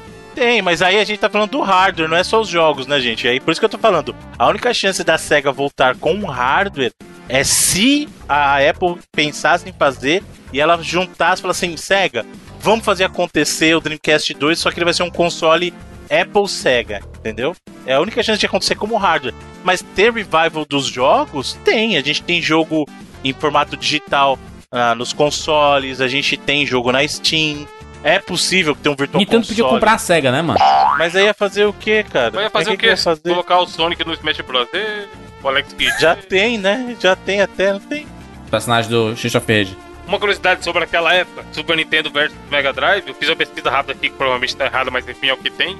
Foram lançados 915 jogos para Mega Drive e 1513 jogos para o Super Nintendo. Caraca. É, até é natural porque o Super Nintendo ficou ativo até o final dos anos 90, né? Então teve muita coisa bacana entendeu? depois. De novo, o próprio Donkey Kong Country, cara, saiu. Ele, ele saiu já num período que a gente já tinha. No ano de 94 já tinha PlayStation e Sega Saturn. 94, 95, 96, né? Do que com 1, Bruno, 2, 3, O né? site que eu tô aqui é aqueles fãs do, do, do Nintendo, da Nintendo e tal, que os caras vão atrás até da porta. né? Tem jogo lançado em 2000, mano, pra Super Nintendo. Picross, Caralho. Picross volume 678, foi lançado em 2000. Aí mano. que beleza. Picross, cacete. 99 também tem vários jogos, é isso aí, mano. Super Nintendo foi longe. Sim. Saiu Street Fighter Alpha lá pro, pro Super Nintendo. Quem ia imaginar que ia sair Street Fighter Alpha 2 pro Super Nintendo? Ó, tem um Dragon Ball Z na Europa lançado em 99. Pela Bandai. Caralho. Caralho. Aí, tá vendo? Muito bem, fechamos. Deixa o seu comentário aqui no 99vidas.com.br. A gente quer saber quem foi, na sua opinião, o vencedor. Porque, é, por mais que a gente tenha trazido fatos, né? Algum- Algumas pessoas podem não ter jogado, por exemplo, Super Nintendo, e pra ela a grande vencedora foi a geração do Mega Drive ali, do, dos- da SEGA, né? Vibrando aí. A gente tem tatuado o Sonic no braço, né? Do amor que tem por essa Tem um jogo de 2002 no Mega Drive, da Tectoy, sabe qual que é? Show do milhão. Certa resposta. Show do milhão. é sucesso. Pode Tá crer, aí, ó, pode pronto. crer. Tá aí um tipo de jogo que não tem no Super Nintendo que tem no, no Mega Drive. Não tem show do milhão no Bruno, Super e esse Nintendo. aqui, tá ó? Gear Solar, 2010 no Mega Drive. Não, Pier Solar é fantástico, hein, cara. Mano. Pier Solar é um jogo muito bom. 2010, caralho, como assim? Não sabia que esse jogo existia. Sim. É, muito E ele tem esse Pier Solar tem a versão pro Dreamcast, hein, cara. Que é, é- essa versão do Dreamcast é em 2014, eu acho. 2014? Eu não lembro agora exatamente quando saiu a versão do Dream, mas é recente, cara. E só um recadinho aqui especialíssimo, 99 Vídeos acontece todas as semanas, porque existem pessoas que colaboram com este podcast através do PicPay, do Padrim e do Patreon. E obviamente que ao colaborar com esse podcast, você colaborar com 15 reais no PicPay ou no Padrim, ou 5 dólares no Patreon, você passa a fazer parte do nosso grupo lá no Facebook e no Telegram, grupo exclusivo para colaboradores, que, que tá a gente, o time 99 Vidas e os colaboradores. E todas as semanas a gente lança um 99 Vidas bônus exclusivo para essa turma. E obviamente que, se você faz a colaboração utilizando o PicPay, você, além de fortalecer ainda mais este projeto, você pode fazer o uso desse PicPay para várias coisas, rapaz. É, primeiramente que existe grande chance do cara, caso a essa altura do campeonato ele ainda não tenha instalado o PicPay, ele ganhar o glorioso cashback. Olha E aí. Com o dinheiro do cashback que você ganhou, você já usa pra pagar a assinatura do 99 Vidas. Já, Sim. já tem aí um belíssimo desconto. E a novidade do PicPay agora, Juras, é que ele também tá sendo aceito nas maquininhas da Cielo. Olha aí que bonito, Então, rapaz. todo estabelecimento que o cara for lá tiver uma maquininha bonita, provavelmente vai ter, né? Porque hoje em dia Sim. até pessoa física consegue ter maquininha para pagamento de cartão e tal. Então é bem, tá bem popular e tal, todo lugar tem. Ele consegue, através da maquininha, usando o PicPay, fazer o pagamento que ele consumiu ali. Seja um produto, serviço, o que quer que É. seja.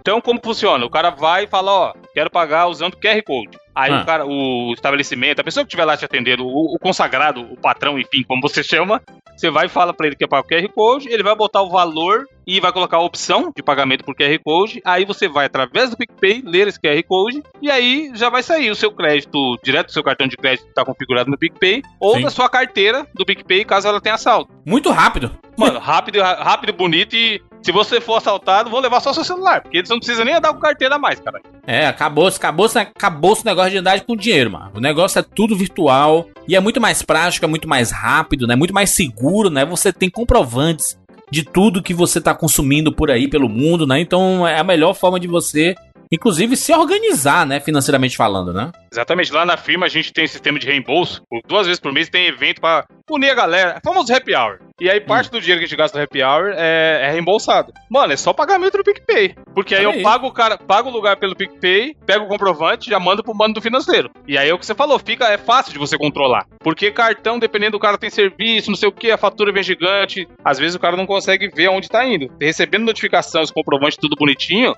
dentro do PicPay é uma maravilha controlar isso.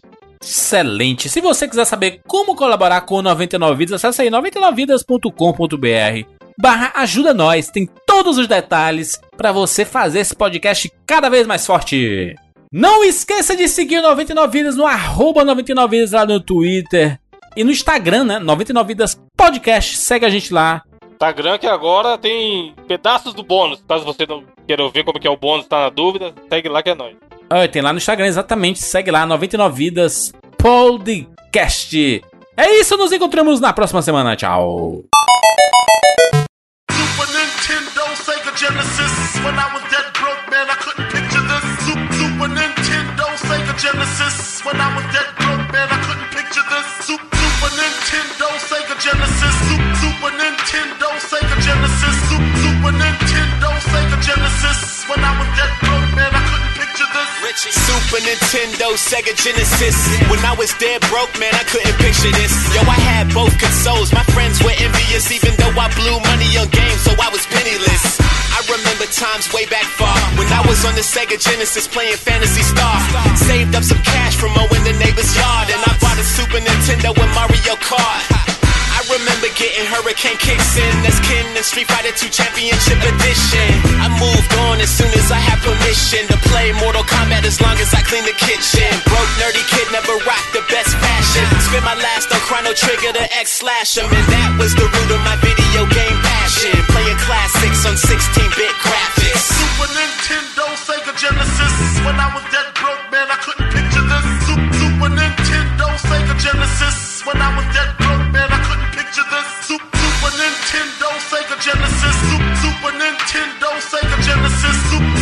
Nintendo, Sega Genesis. Remember jamming Juicy by Notorious. During boss battles trying to be victorious. I had attention deficit, blue pills like Morpheus. I just defeated Dr. Robotnik, I'm feeling glorious. Really wanna go back to those days as a kid in his crib playing video games. I'm jumping up and down trying to dodge Bowser's flames and doing spinning kicks and skates and streets of rage. I used to play as the Bulls in NBA Live. In the time when Michael Jordan was playing 99, I was so clutch, making pressure shots every time. I even played better than number 23 in his prime. When it comes to shooting games, my aim is so high. Used to play Wolfenstein, them Nazis got shot. Make no mistake, I love my Xbox, but I'd rather be doing barrel rolls and Star Fox. Super Nintendo, Sega Genesis. When I was dead broke, man, I couldn't picture this. Su- Super Nintendo, uh. Sega Genesis. Uh. When I was dead broke, man, I uh. couldn't picture this. Su- Super Nintendo, Sega Genesis. Su- Super Nintendo, Sega Genesis. Su- Super Nintendo, Genesis. Hold on. When I was dead broke, man, I couldn't picture this. Super Nintendo, Sega Genesis. You gotta be Old school, if you remember this. Heaven sent, felt like I was on top of the universe, cause I'm popular. No stopping the kid. Man, I wasn't calling no girls. I was clearing 96 levels on Mario World, huh? Mode 7 versus blast processing. Mom and dad glad because they can stop stressing. Guessing on my whereabouts. I was at Eric's house playing Madden 95, trying to air it out. In the UK, they call it SNES. On my block, they call it Super. I had it before all the rest. Final Fantasy 2, leveling up. Couldn't get Street Fighter, it was 70 bucks. What? But my next door neighbor did. It was my favorite. Every day I'm playing it, baby. Super Nintendo, Sega Genesis. When I was dead broke, man, I couldn't picture this. Super, Nintendo, Sega Genesis. When I was dead broke, man, I couldn't picture this. Super, Nintendo, Sega Genesis. Super Nintendo, Genesis.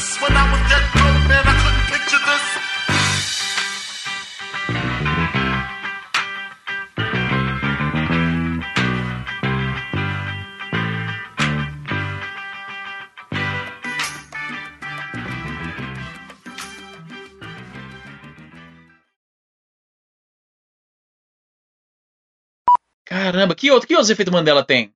O, pró o próprio Nelson Mandela, mano. O Nelson Mandela, ele é isso, porque as pessoas achavam que o Nelson Mandela tinha morrido nos anos Eu- 80. Eu acabei de Ele falar morreu isso. em Luiz acabou 2013, de falar, caralho. Acabei de falar. Aí falou isso, né? Caralho, doidão. O né? Juras tá louco. O Juras tá louco.